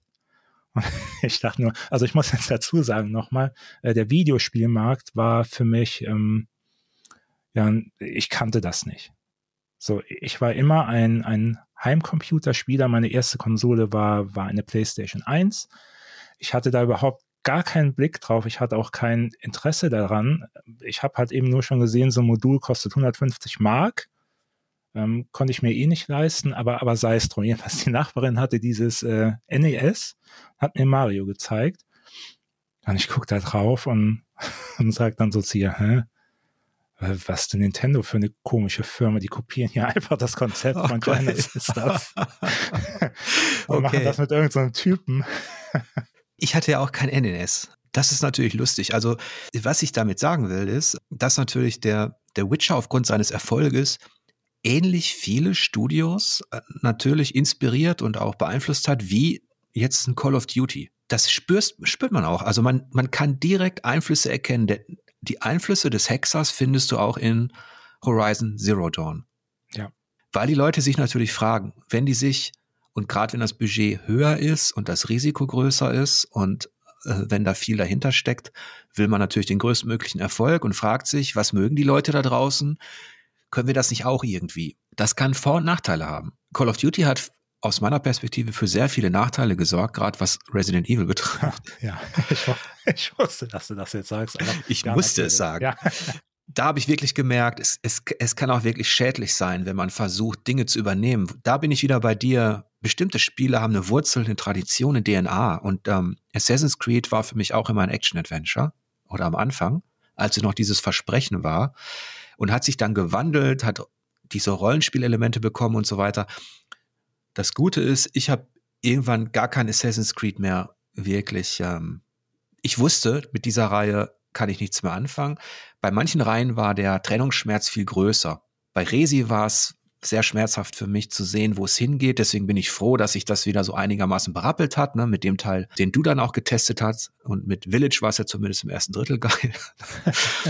also zumindest für mich. Ähm, bei ja. Tomb Raider war es ein bisschen schmerzhafter. Was ich sagen wollte, in offenen Welten sieht man sehr stark die qualitativen Unterschiede und die Einflüsse. Rockstar hat zum Beispiel in Red Dead Redemption 2 einige Sachen hinbekommen, die gar kein anderer vorher geschafft hat. Weil ich bin jetzt auch nicht der allergrößte GTA-Fan. Ich glaube, das letzte GTA habe ich am längsten gezockt, das waren 15 Stunden.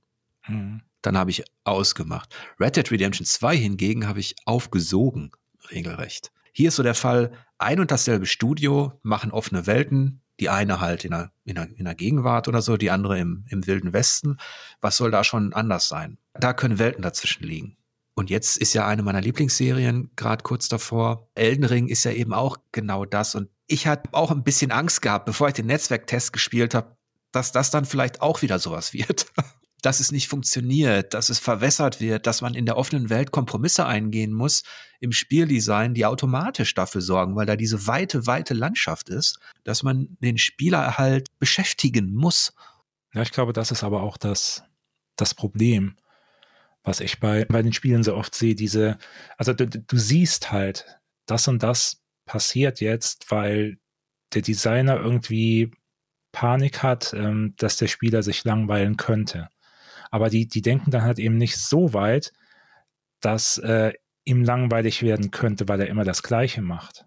Oder immer irgendwelche, ich sage jetzt mal, dummen, eingestreuten Aufgaben erledigen muss. Bei manchen Spielen nenne ich immer gerne das Beispiel, ich habe oft das Gefühl, da wird eine Welt designt, der Entwickler lässt ein Flugzeug drüber fliegen und einfach wahllos ähm, Kisten abwerfen. Weil das ist ja auch noch so ein, so ein anderer Faktor. Heutzutage hat man das Gefühl, dass die Spieler auch alle paar Minuten mit irgendwas belohnt werden müssen. Sei es jetzt nur ein, ein XP-Punkt, wieder irgendeine Kiste, wo man irgendeinen Kram drin findet, aber immer dieses Jahr, du bekommst was, du bekommst was, hier, geh noch ein bisschen weiter, du bekommst gleich wieder was, komm, los, weiter. Und das ist auch so ein, ja, so ein Designprinzip, so, so Diablo-Style auch so ein bisschen, ähm, was mich da mittlerweile immer häufiger abschreckt.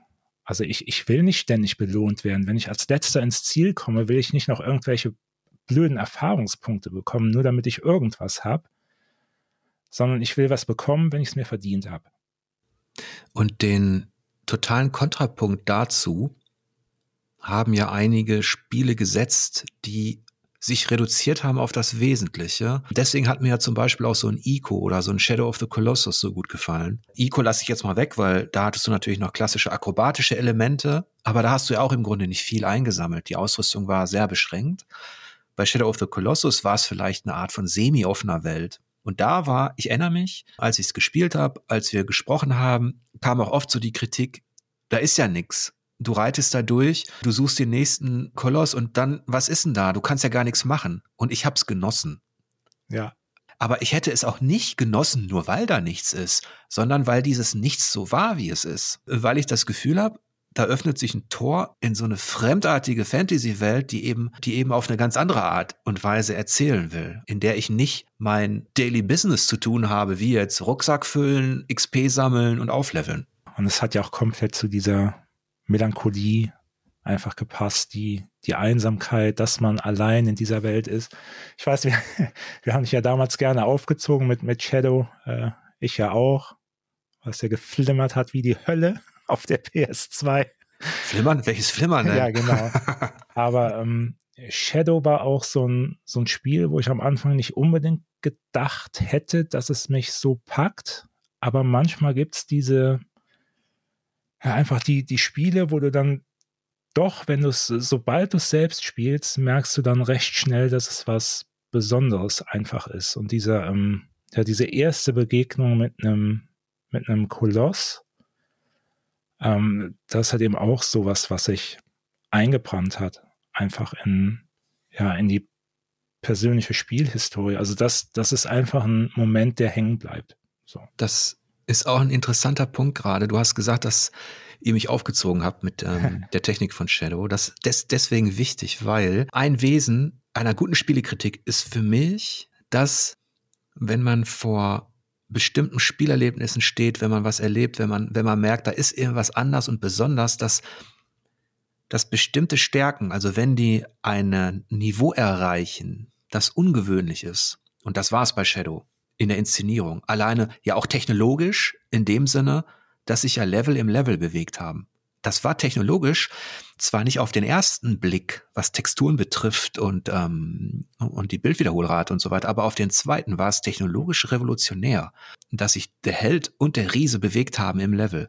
Und dann ist es für mich im, in der Spielekritik immer wichtig, dann solche, solche herausragenden Spiele können Dinge kompensieren und du hast natürlich recht mit dem Flimmern.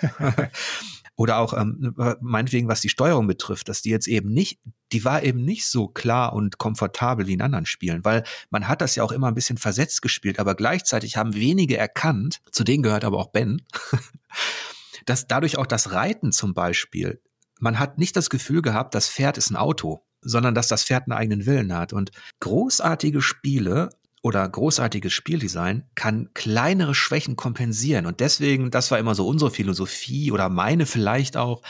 Deswegen konnten die trotz der klaren kleinen Defizite, die man bestimmen kann, die in der Kontraliste stehen, die allerhöchste Wertung erreichen. Da bin ich immer sehr offen für gewesen, dass, also, dass ich ein, ein außergewöhnliches Spieldesign darf sich viel eher, finde ich, kleine Schnitzer erlauben, gerade auf der technischen Ebene, als ein mittelmäßiges Spieldesign, wenn das noch diese Schnitzer hat, dann kann es äh, noch schlimmer werden, weil du nicht das Gefühl hast, es wird kompensiert. Oder nehmen wir mal, nehmen wir mal so einen Rissen oder so, weil du Witcher genannt hast. Rissen hatte auch riesige Katakomben, da ist nichts passiert. In Shadow of the Colossus passierte auch nicht viel auf dem Weg bis zum Koloss, aber Rissen war einfach nur eine langweilige Endlosschleife, eine uninspirierte. Ich habe in der Spielekritik manchmal gemerkt, dass ähm, dieses vorbelhafte Schauen das kann auch manchmal zu, ja, zu Einschätzungen führen, die nicht unbedingt ähm, den spielkulturellen Wert eines Abenteuers dann, finde ich zumindest, treffen. Ja, ich, ich weiß, ich war schon eher genau wie, wie Jan auch. Also wir waren oft so die Fraktion, ja, Technik. Vielleicht auch, glaube ich, bei mir ein bisschen bedingt dadurch, ähm, durch diesen Fokus auch auf, auf das Rennspielgenre, so, so ein Stück weit halt, weil ich meine, wenn, wenn jetzt in einem Action-Adventure mal, wenn es da mal ruckelt, aber bei, bei einem Rennspiel ist halt die, ja, die, die Geschwindigkeit, die, die Technik ist da einfach das Nonplusultra, das muss halt passen. Und da fallen dir ja vielleicht diese Defizite ein bisschen stärker ins Auge. Sie nerven vielleicht auch ein bisschen mehr, wenn es dann da permanent oder zumindest hin und wieder, wenn die, wenn die Bildrate einbricht, ja, es war jedenfalls immer sehr interessant in der, in der Redaktion, diese, diese Aufteilung, dass es auf der einen Seite so ein bisschen ja, dich, Ben, auch ähm, Matthias Schmid gab, die dann oft gesagt haben, ja, äh, Technik, ja, es, es hat schon irgendwie ja von Bedeutung. Es darf jetzt halt kein Crap sein irgendwie oder oder dass ständig irgendwas abstürzt, aber dass das eher, ich sag's mal, sekundär war während, während Jan und ich dann schon häufiger mal so eingeworfen haben, ja, aber hm, wenn es jetzt flüssig wäre, wäre es schon geiler. Ja, es, ich sag mal so, einerseits hast du vollkommen recht, gerade bei Rennspielen, bei allem, was Schnelligkeit bedingt, bei allem, was Ego-Shooter betrifft, wo du wirklich, wo es drauf ankommt, da ist die Technik oder da ist die Bildwiederholrate wichtig. Äh, und so geht's ja auch Ben, wenn ich jetzt an Wipeout denke oder so. Was dann zu diesen gewissen Irritationen, also was für gewisse Irritationen gesorgt hat oder Widersprüche war dann, wenn Leute diese, diese Besprechung dann gesehen haben und dann auch gemerkt haben, der eine gewichtet das so, der andere vielleicht so. Allerdings hätte man vielleicht sagen müssen, normalerweise brauchst du für jedes Genre, vielleicht sogar jedes Subgenre, fast eine eigene, eine, eine eigene Schablone. Weil natürlich kann ein Shadow of the Colossus seine äh, FPS-Probleme viel eher kompensieren, weil ich sagte, Kompensation ist wichtig, als ein Gran Turismo 7. Ja. Also, das muss man ja auch ganz klar sagen. Das heißt, es ist auch hier wieder nicht schwarz-weiß. Ähm, ich kann komplett nachvollziehen, und es ist auch vollkommen richtig, wenn man bei einem Spiel, das vor allem von seiner Technik lebt und von seiner Geschwindigkeit, seinem Tempo, dann gehört das zur DNA, dann muss das auch ein Bestandteil sein. Das wäre so ähnlich, als würde man bei Shadow of the Colossus, als würde das Klettern auf dem, auf dem Koloss eben verbuggt sein oder nicht funktionieren. Als würdest du deshalb nicht zu dem wunden Punkt kommen, der dir den Sieg bringt, weil die Steuerung nicht behindert. Ja. Das sind so Dinge, da ist Spielekritik tatsächlich diffiziler, als man denkt, selbst innerhalb einer Redaktion. Gleichzeitig kann es eben auch Einschätzungen geben zu ein und demselben Genre, Subgenre, die dann auch komplett unterschiedlich sind. Und letztlich haben wir auch gemerkt, ist das vollkommen okay. Hauptsache, der falsche Redakteur darf nicht Shadow testen. ja, ich weiß, ab und an haben wir sogar zweite Meinungskästen noch, noch mit aufgenommen, was halt häufig nicht ginge, einfach aus, aus Zeitgründen natürlich. Jeder Redakteur hatte schon seine seine eigenen Spiele meist auf dem Tisch. Aber es war eigentlich immer ganz nett, wenn wir es dann mal gemacht haben. Äh, selbst wenn es dann sogar mal eher ja, gegensätzliche Meinungen gab. Das kam zwar selten vor, aber es kam dann mal vor. Ähm, war halt auch einfach mal was anderes. Interessant war ja, eines der letzten großen Spiele, das wir beide gemeinsam besprochen haben, war Resident Evil Village. Interessant ist ja, wir sind immer so rangegangen, egal ob das ein Metal Gear war oder eben dieses Resi, ja, komplett frei rangegangen. Also jeder hat gezockt, dann hat man sich, man sich zusammengesetzt, hat drüber gesprochen, was hat einem gefallen. Klar gab es da auch Unterschiede, aber, aber auch bei Resi. Bei Resident gab's, da gab's nicht so viele Unterschiede, ne? Nee, mm, da gab's nicht so viele. Das ist ja auch immer so, wenn dann zwei Leute, die, die aus dieser Pionierzeit der Videospiele kommen, da eine ähnliche Perspektive haben, dann ist es natürlich auch eine Aussage. Das ist dann, ähm, das fand ich auch immer sehr spannend, dass man dann, dass man dann gemerkt hat, so besonders ist man auch gar nicht mit seiner Sicht auf Spiele, dass man jetzt merkt, okay, ab ab dem Punkt in Resident Evil Village merke ich, dass meine Motivation total abfällt, dass es da keinen Spaß mehr macht. Und wenn man sich dann unterhält und dann merkt, dass, dass es dir dann genauso ging, dann, dann weiß man, dass die vielleicht doch nicht alles richtig gemacht haben. Ja, wobei man schon ein Stück weit einschränken muss. Sie haben nicht alles richtig gemacht für die, für die Hardcore-Fans, wie, wie wir sie dann halt schon sind, äh, die, die wir von Anfang an dabei waren. Und es geht ja gar nicht unbedingt darum, dass es einen Richtungswechsel mal gibt innerhalb dieser Reihe. Ähm, uns beiden hat ja zum Beispiel auch Resident Evil 4 gefallen, wo auch viele Fans eigentlich gesagt haben, nee, das äh, ist nicht mehr mein, mein Resident Evil, so wie ich es kenne und liebe. Aber bei Village hat man dann auch so ein, so ein Stück weit das Gefühl gehabt, jetzt will man es irgendwie doch allen recht machen, aber ja, schafft es dann doch nicht so richtig. Ich weiß, ja. dieses, ähm, du hast ja schon gesagt, der, der Einstieg war super und dann dieses, das Puppenhaus, da waren wir uns halt auch einig. So hätten wir uns eigentlich das gesamte Spiel gewünscht, was Atmosphäre angeht und Co. Das war halt eben so dieser, ja, diese, diese, diese Capcom, dieser Capcom-Versuch, wir wollen jetzt mal ein bisschen wie PT sein, was ja eigentlich cool ist. Aber dann kam dieses ähm, ganz, ganz schlimme Finale. Ich glaube, es gibt kaum schlimmeres Finale innerhalb der Reihe für mich. Und ich habe neulich noch Teil 6 durchgespielt, was auch schon richtig übel war. Aber da kam halt eben wieder diese Erinnerung auf an diesen Murks, der, der Teil 6 nun mal war. Und, und ich dachte am Ende nur, Capcom, was soll das? Was macht ihr da wieder? Es ging doch so gut los. Das war auch tatsächlich der Horror im Survival-Horror für mich. Das war auch so, ähm, das Schöne an der Achterbahnfahrt kann ja sein, dass es dann mal ein Level gibt oder irgendwas, wo es dann wirklich bergab geht und nicht so toll und gefällt einem nicht, Kulisse oder irgendwas oder Spieldesign. Aber hier war es so, es rauschte dann, die, also die, die Achterbahn ist dann ähm, ja in sich zusammengefallen, abgestürzt. Also das war auch so das Finale, äh, war ein großer Schock. Ich weiß noch, wie wir uns darüber unterhalten haben ich weiß noch, keiner wollte jemanden spoilern und dann haben wir irgendwann gesagt, okay, jetzt sag, äh, red Tacheles, wie fandest du es? Und dann einfach nur noch Scheiße. Und ich weiß auch nicht, was in Capcom gefahren ist. Ich habe mein Vertrauen auch, ähm, die haben sich schon wieder berappelt. Die sind nicht so abgestürzt wie Konami. Aber mein Vertrauen in Capcom ist auch relativ gering, was das betrifft. Ist auch nicht schlimm, ehrlich gesagt, aber da verstehe ich auch nicht, ähm, weil wenn die einigermaßen Feedback sich eingeholt haben über die ersten Level und jeder fand ja die Lady, die Vampir-Lady super, ähm, und das haben sie auch klasse inszeniert. Ähm, also, und dann ist für mich komplett unverständlich, dass es am Ende so ein Patchwork wurde. In einem guten Patchwork entsteht dann nochmal ein Gesamtbild. In einem schlechten hast du das Gefühl, das ist eben nicht vollendet oder es ist, da sind Teile drin, die würde man am liebsten rausreißen. Ja. Ich meine, wir haben ja dieses Resident Evil Village aufgrund seiner Stärken, die darf man ja nicht vergessen. Wir haben es ja auch nicht verrissen. Ich glaube, es war befriedigend, aber es hatte definitiv, und ich glaube, das haben wir auch ähm, deutlich herausgestellt. Es gab auch diese guten bis sogar sehr guten Momente. Aber es ist auch, vielleicht haben wir es deswegen auch vergessen, Matthias ähm, Schmid und ich in dem Podcast. ähm, aber Matthias ist jetzt nicht so der Resi-Fan, aber wir haben es ja, es ist unter den Tisch gefallen und das sagt ja auch schon einiges. Ja, es hat, es hat, es hat im positiven Sinne jetzt nicht den größten Eindruck hinterlassen.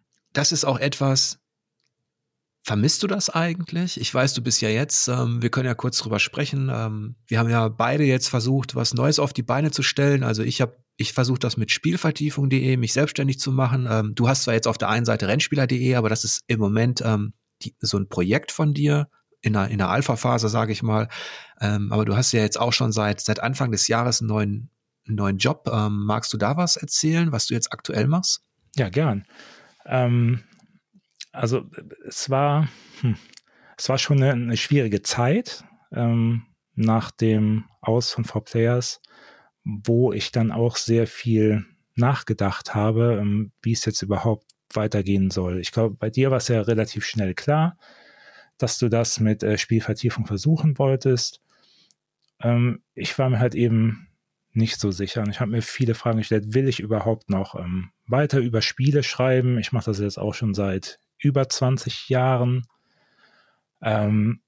mache ich irgendwas im Tech-Bereich generell, sei es jetzt äh, Fernseher, Handys, also aber dann noch wieder redaktionell oder wirklich mal was ähm, ganz anderes, aber vielleicht doch noch irgendwie spielebezogen und das ist es dann am, am Ende geworden. Also ich bin jetzt ein, ein Game Scout bei United Games was vielleicht nicht so vielen unbedingt was sagen wird. Was eher bekannt sein dürfte, ist ähm, das Label Strictly Limited Games.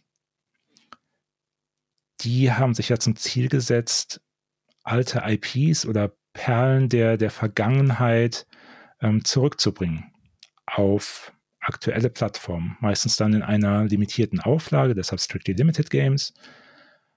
Ähm, und ich soll jetzt dazu beitragen, unter anderem diese alten Marken wieder auszubuddeln, die ich ja dann noch sehr gut kenne von meiner C64 Amiga Zeit, was auch immer, äh, aus der Vergangenheit, um denen quasi ein, ja, so eine kleine Wiederauferstehung zu ermöglichen. Das hört sich doch eigentlich nach einem Job an, für den ich mir kaum jemanden vorstellen kann, der da besser geeignet wär, wäre. Also Stichwort Turrican zum Beispiel oder, oder auch was, die vielen was anderen. Was ja übrigens schon kommt über Strictly Limited Games. Das war auch ganz witzig, dass ich dann am Ende jetzt da gelandet bin bei dem Unternehmen, was Turrican jetzt zurückbringt. Ach, die machen, äh, also United Games macht. Ähm, ja, ja, äh, genau. Ich, ich habe zwar jetzt mit dem Projekt an sich äh, nichts mehr zu tun, ähm, das hat schon bisschen früher angefangen. Das kam ja auch letztes Jahr schon, das habe ich sogar noch getestet damals, dieses Turrican Flashback. Und das war ja dann die, ja, die Edition oder eine erste Edition von dieser Neuauflage, die dann schon in den Handel kam. Und Aber auch, das ist ja äh, cool. Ja, genau. Jetzt bin ich quasi so ein bisschen doch bei Turrican gelandet. Und Scout ist ja auch eigentlich nicht so schlecht. Also andererseits muss man natürlich sagen, dass der dadurch, dass das Retro einfach cool ist. Also ich weiß gar nicht, wie viele Podcasts es gibt über über die Pionierzeit und wir beide haben ja jetzt auch schon einiges gesprochen über C64 Amiga. Das hätte man wahrscheinlich 20 Stunden lang machen können. Ja. Ähm, das heißt, Retro ist cool, auch für die jüngere Generation ist das, ist das was. Und das bedeutet ja auch, dass der Wettbewerb, also, dass da viele Leute auf der Suche sind, ne? Nach. Genau. Ähm, es wird keine, keine leichte Aufgabe, weil es geht jetzt nicht nur um die, um die alten Spiele, da irgendwie wieder an die, an die Lizenzen dann ranzukommen, sondern auch um, um sehr viele neue Spiele, weil du hast ja auch gerade schon gesagt, Retro ist in. Es werden halt eben immer noch sehr viele Spiele mit, mit Pixelgrafik produziert, neue Spiele, teilweise im, auch in Kombination mit sehr kreativen Konzepten, zum Beispiel jetzt auch wieder Stichwort äh, Braid wäre sowas. Also ich glaube, wenn ich zum Beispiel heute ein, ein Braid sehen würde, wäre das natürlich auch so ein, so ein Top-Kandidat, das zu, zu scouten und ähm, sich darum zu bemühen, die Lizenz dafür zu bekommen, dass äh, United Games das dann vertreiben kann. Das heißt, du bist eigentlich bei einem Publisher. deutschen Publisher unterwegs, der eben auch in Konkurrenz steht mit Publishern wie zum Beispiel Devolver Digital. Ja, genau. Die haben ja auch schon ihr, ihr eigenes Label sozusagen, ähm, wo dann auch grob gesagt Spiele, die eigentlich nur digital rausgekommen sind, das sind ja oft diese kleinen Spiele, die bekommt man nur als Download, dass die dann auch physisch angeboten werden. Hm. Ja, das ist natürlich deshalb auch knifflig, weil wenn du erstmal in einem Spiel oder äh, falls du ein Spiel entdecken solltest in seiner Alpha auf Kickstarter oder irgendwo wie Death Store. Mhm. Ja, ja. Oder wie Inscription oder ähm, wie Loop Hero, alles jetzt Titel von Devolver Digital, dann müsstest du ja da sehr früh die Leute überzeugen, dass sie das über United Games machen. Dass quasi die die Lizenz komplett übernommen wird, äh, zusammen mit dem ganzen Produktmanagement und Design. Also ja. Oder könntest du dir einfach nur, könntest du einfach nur anbieten, wir machen für euch die Retail-Fassung ähm, und was ihr jetzt in Sachen äh, Software, digitale Version macht, ist, ist egal. Es gibt tatsächlich ähm, alle Möglichkeiten. Das, ähm, das Ideale ist natürlich, ähm, dass wir die komplette Lizenz bekommen sowohl für, für die Downloads als auch ähm, die physischen Versionen, was dann natürlich auch gewisse Vorteile mit sich bringt, äh, was die Vermarktung ganz einfach angeht. Wenn man die Kontrolle sowohl über die Downloads hat, als auch über die physischen Versionen. Das ja. lässt sich halt viel besser ähm, timen, irgendwelche Marketingaktivitäten, ja. als wenn es getrennt wäre. Und ich glaube, genau deshalb ist der Wettbewerb auch so schwierig, weil eigentlich geht es darum, alles oder nichts. Ja, genau. Und es wird natürlich eine Herausforderung. Ähm, es fühlt sich ja mittlerweile so ein bisschen an wie damals zu den besten Tagen des C64. Also es gibt ja Spiele ohne Ende. Und da dann wirklich die, ja, die, die Perlen ausfindig zu machen und dann noch ähm, schnell genug am Start zu sein, dass die, die Entwickler von, von vielversprechenden Projekten da noch bereit sind, äh, mit, mit so einem vielleicht nicht so bekannten bisher Publisher zusammenarbeiten zu wollen, das ist halt dann schon eine, eine Herausforderung. Ja, und ich habe ja Devolver Digital nur deshalb genannt, weil die im vergangenen Jahr eben wirklich einige bemerkenswerte kleine Spiele hatten, die zwei davon sind bei mir in der Top 9. Da haben sie wirklich ein gutes Händchen bewiesen.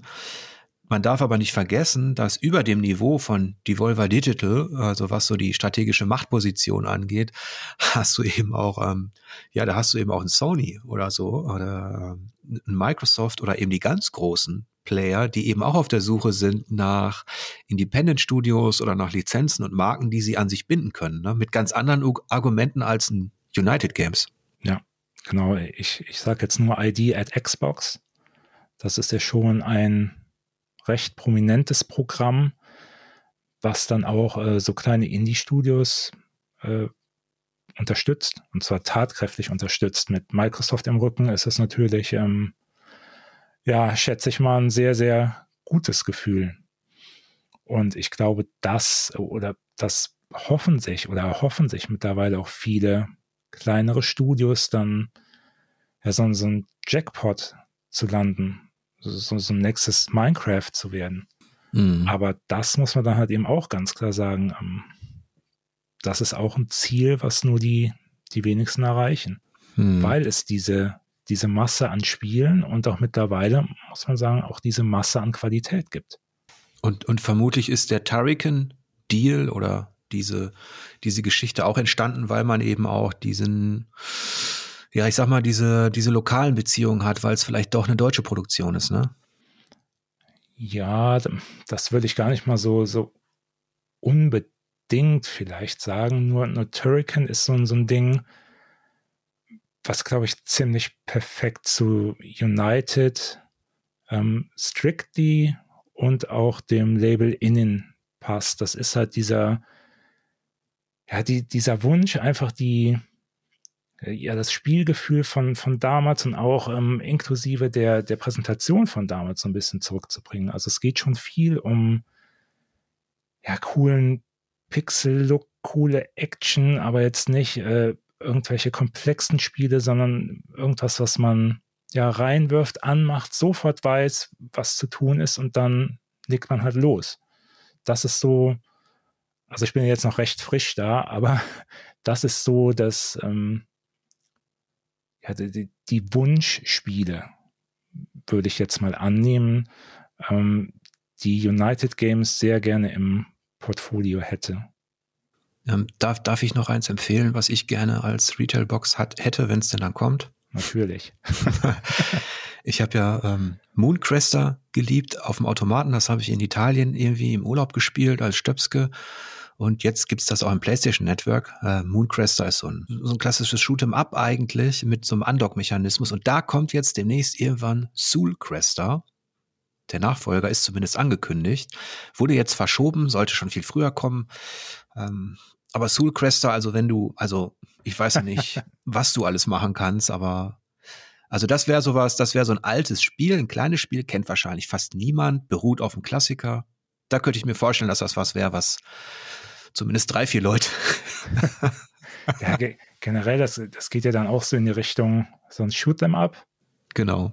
Ja, das, das ist auch so ein, ja, so ein Genre, was sehr, ja, gefragt ist bei, bei uns. Mhm. Also Shoot them ups, ähm, es gibt halt nicht mehr so viele wie jetzt in den 80ern, 90ern. Da gab es ja einige Sachen, die ich damals auch gespielt habe noch. Aber es ist schon noch ein, ein gewisser Bedarf da. Ich glaube, das Ziel besteht ja jetzt auch nicht ähm, wie bei einem AAA-Publisher, der, der dann sagt, ja, es lohnt sich nur, wenn wir jetzt zwei Millionen von dem Ding verkaufen, sonst äh, machen wir das nicht. Hm. Ja. Ähm, es geht ja dann schon oft um diese ja, limitierte Auflage einfach für, für Fans, die dann nochmal Bock haben, so, so ein Erlebnis wie früher zu haben, sei es jetzt mit, einem, mit einer alten IP oder halt mit einer neuen IP, die es aber schafft, das Gefühl von damals ähm, in einem neuen und modernen Spiel wiederzubringen. Auf jeden Fall freut es mich riesig, dass du nach all dem, was wir beide ja äh, auch so mitgemacht haben im letzten Jahr, dass du jetzt in diesem Jahr zumindest diesen neuen Start hast. Das freut mich riesig und ich nach allem, was ich gehört habe und was vielleicht auch die Zuhörer jetzt so mitbekommen haben, kann ich mir nicht vorstellen, dass es da einen besseren gibt. Danke. Und deswegen ist es einfach eine, eine tolle Entwicklung. Das freut mich. Wir haben jetzt, wir haben jetzt zumindest angerissen, was du für ein Spielertyp bist. Mhm. Wir haben auffällig wenig über Rennspiele gesprochen. Ich habe dich verschont. Ja, das, da, ich bin dir auch so unheimlich dankbar, aber ich weiß ja auch jetzt ein kleiner Spoiler für die Leute da draußen. Ich werde in nächster Zeit einige Texte lesen von dir. wir sind ja in einem, in einem anderen Projekt, da sind wir jetzt tatsächlich wieder zusammengekommen, nicht für Spielvertiefung, auch nicht für United Games, ähm, in einem anderen Projekt, einer, einer Sonderausgabe ähm, äh, für die G sind wir tatsächlich wieder zusammengekommen und da wirst du höchstwahrscheinlich über Gran Turismo 7 und Assetto Corsa sprechen. Mhm. Und noch über eine gewisse Hardware. Richtig, genau. Und das hat mich, das hat mich auch gefreut, dass wir da bei diesem Projekt wieder zusammenarbeiten können. Und das war ein tolles Gespräch. Man hat gemerkt, wie vielfältig, wie viele Spiele wir eigentlich gezockt haben, auch ehrlich gesagt. Aber ich kann mir vorstellen, dass es vielleicht auch gut tut, also wenn man mal einfach aus einer anderen Perspektive heraus in, äh, mit dieser Spielebranche zu tun hat. Ne? Genau, das war jetzt auch das, das Ziel. Äh, hatte ich ja vorhin schon gesagt, einfach mal was, was anderes, Neues zu erleben und auch zu lernen. Also ich äh, werde da noch sehr viel zu lernen haben auch. Ähm, und das Schöne ist ja, dass, dass es schon auch in, in Zukunft, gehe ich mal davon aus, immer mal wieder Projekte geben wird, sei es jetzt auch nur in Anführungsstrichen mein, mein Rennspieler.de, wo ich dann auch hier meiner, ja, meiner Schreiblust dann auch noch freien Lauf lassen kann, auch wenn es dann nicht mehr der, der Hauptberuf ist, aber es ist dann schon noch ein Teil von meinem, ja, von meinem Leben einfach. Das ist übrigens ähm, auch eine Facette. Ich habe jetzt mit, ich habe auch mit Ben gesprochen und auch mit, mit anderen und wenn die dann den, also wenn man dann diesen Abstand gewinnt oder wenn man dann überlegen muss, man muss sich umorientieren, kann man überhaupt dasselbe noch machen in Zukunft? Ähm, aber ich habe auch ähm, von den Stellen gehört, dass diese, also diese Lust am Schreiben über Spiele, das hat mir auch Eike gesagt, also Ben hat es mir gesagt und so weiter. Bei Matthias weiß ich es ja, Matthias Schmid, der schreibt ja auch gerade ähm, ja, für Wasted, ja. ja, für Wasted ja. und so weiter. Wenn das einmal in einem steckt, so, das ist, ich kann komplett verstehen, wenn Leute irgendwann gar keine Lust mehr darauf haben und diesen Break machen und was anderes machen. Da gibt's ja auch genug Beispiele äh, dafür. Aber ich habe auch bei mir gemerkt, bei all dem Frust, der sich aufgebaut hat durch diese Art und Weise im letzten, im letzten Jahr, wie das alles abgelaufen ist und so, ist diese Liebe zum Spiel und zum, zum Reden und Schreiben darüber, die ist, die lässt sich nicht so einfach, äh, also die ist nicht weg. Ich wollte gerade sagen, das äh, bleibt einfach. Ja. Ähm, ja, und, und ich denke, da, da wird es in Zukunft auch schon noch, schon noch ein paar Dinge zu lesen geben. Und wer weiß, vielleicht kommen, kommen wir auch noch mal irgendwie zusammen. Ich habe gesehen, Ben war ja jetzt schon bei dir bei der Spielvertiefung. Und ähm, ja, wer weiß, wer weiß, was die, was die Zukunft bringt. Also von mir aus wird die Geschichte so erfolgreich durch Unterstützer da draußen, dass ich Ben, Michael, Matthias, Eike, alle anderen, weiß ich nicht, ähm, dass wir irgendwann wieder ein gemeinsames Team sind. Das Schöne ist ja, wir haben den Kontakt nie abbrechen lassen. Also die, die eigentlich die ganze, in Anführungsstrichen, alte Redaktion, die ist so gut vernetzt, dass die, ähm, also die Wahrscheinlichkeit, dass das ein oder andere Projekt erfolgreich ist und dass man, ähm, dass man dann wieder zusammenkommt, die ist eigentlich, die ist zumindest da. Und ich bin auch sehr froh, dass das ähm, so gut angenommen wird. Man darf ja auch nicht vergessen, dass wir alle älter geworden sind, also dass wir tatsächlich einerseits ist es ein Vorteil, wenn man aus der Pionierzeit kommt und immer darüber schnacken kann. Andererseits reden auch wirklich alle alten Säcke drüber, ne? über diese ganzen Retro-Games und so. Und warum, warum sollen da Leute noch Interesse haben an dem, an den Gedanken, an den, an den Ausführungen, wo man doch heute alles zu jedem Spiel so schnell auf einen Klick kriegt auch. Ne? Ähm, deswegen bin ich da auch sehr dankbar und freue mich, dass zumindest, dass das zumindest so gut anläuft. Ne? Ja, ja, da drücke ich auf jeden Fall auch weiterhin die Daumen, dass es so weitergeht. Ja, und die drücke ich dir auch, sowohl für Rennspieler.de und ähm, ich glaube, alle, die jetzt zugehört haben oder die, die ich nicht so kannten, die, also da kann ich auch nochmal sagen, dass du, dass du für mich dann der deutschsprachige Experte bist in dem Bereich. Also deine Analysen waren die, waren super. Ich kann mir vorstellen, dass man, dass man in dieser Nische vielleicht auch was aufbauen kann, auch wenn natürlich jetzt so ein Gran Turismo oder Forza, die kommen natürlich jetzt nicht alle drei Monate. Aber auch in dem Bereich, gerade im simulativen Rennspielbereich, ist ja viel passiert und und vielleicht hast du ja mit dem anderen Eisen im Feuer, also mit United Games und mit diesem Scouting, was ich finde auch super zu dir passt. Vielleicht ist, wer weiß, vielleicht entwickelt sich daraus ja auch was richtig Cooles. Ja, ja, auf jeden Fall nochmal vielen Dank fürs Lob. Äh, es war auch immer schön, die, die ganzen Rennspiele zu testen. Ähm, und ja, schauen wir mal, wie es dann in Zukunft weitergeht. Ich werde natürlich weiter versuchen, zumindest die wichtigsten Spiele zu analysieren. Dass es jetzt nicht jeder Milestone-Titel wird, dürfte klar sein. der jetzt jedes Jahr erscheint, aber ähm, ja, so zumindest mit den wichtigsten Rennspielen, sei es jetzt Simulation oder, oder Arcade, ähm, werde ich mich schon noch beschäftigen wollen und die dann auch irgendwie vorstellen wollen. Ja. Zum Schluss vielleicht noch ein Spiel, ähm, über das ich auch gerne mit dir sprechen möchte, wenn wir es denn beide gezockt haben. Das ist ähm, Horizon Forbidden West. Zum einen gerade aufgrund der Technik, da bin ich sehr gespannt, ob Guerilla Games mit der Decima Engine, ob die da tatsächlich das rausholen, was jetzt eigentlich die ganze Welt erwartet und was Sony fast liefern muss für PlayStation 5, nämlich das ja audiovisuell technisch großartigste Spiel bisher. Und ob sie auf der anderen Seite, wir hatten ja jetzt über offene Welten gesprochen und du hast ja auch Horizon Zero Dawn, glaube ich, gespielt. Da bin ich gespannt, wie dir das Spieldesign gefällt und wie es mir natürlich auch gefällt. Also ob Guerilla Games da tatsächlich diesen, diesen nächsten Schritt hinbekommt. Ja, ja, das, das, das wird auf jeden Fall sehr interessant und ich freue mich auch drauf. Okay, das ist doch ein, ein schöner Schlusspunkt, finde ich. Ein schöner Ausblick auch über, also äh, in die Zukunft. Ich hoffe, ihr hattet ähm, genauso viel Spaß mit dem Gespräch wie, wie wir beide. Es wäre natürlich cool, wenn ihr Spielvertiefung.de und Rennspieler.de in Zukunft äh, auf dem Schirm habt, wenn ihr uns unterstützt, wenn ihr euren Freunden Bescheid sagt und Freundinnen Bescheid sagt, ähm, dass da draußen ja einige coole Angebote sind. Tja, und dann, dann bedanke ich mich erstmal bei Michael. Ich habe zu danken. Für diese Rekordlänge. Wobei, wie, wie lange haben wir denn? Da steht zwei Stunden, aber wenn ich all das rausschneide, was uns zwischendurch, also was zwischendurch schiefgegangen ist, dann sind wir aber, ich glaube, dann sind wir immer noch auf, auf Rekordlänge, aber ist egal. Ja. Irgendwie passt das ja auch zu uns beiden, dass, dass, dass wir jetzt. Passend zu den Tests, ne? Richtig, richtig. Ja. Alles klar. Also, ich wünsche euch jedenfalls lange Spielzeit und angenehme Bosse und sage bis demnächst. Bis dann.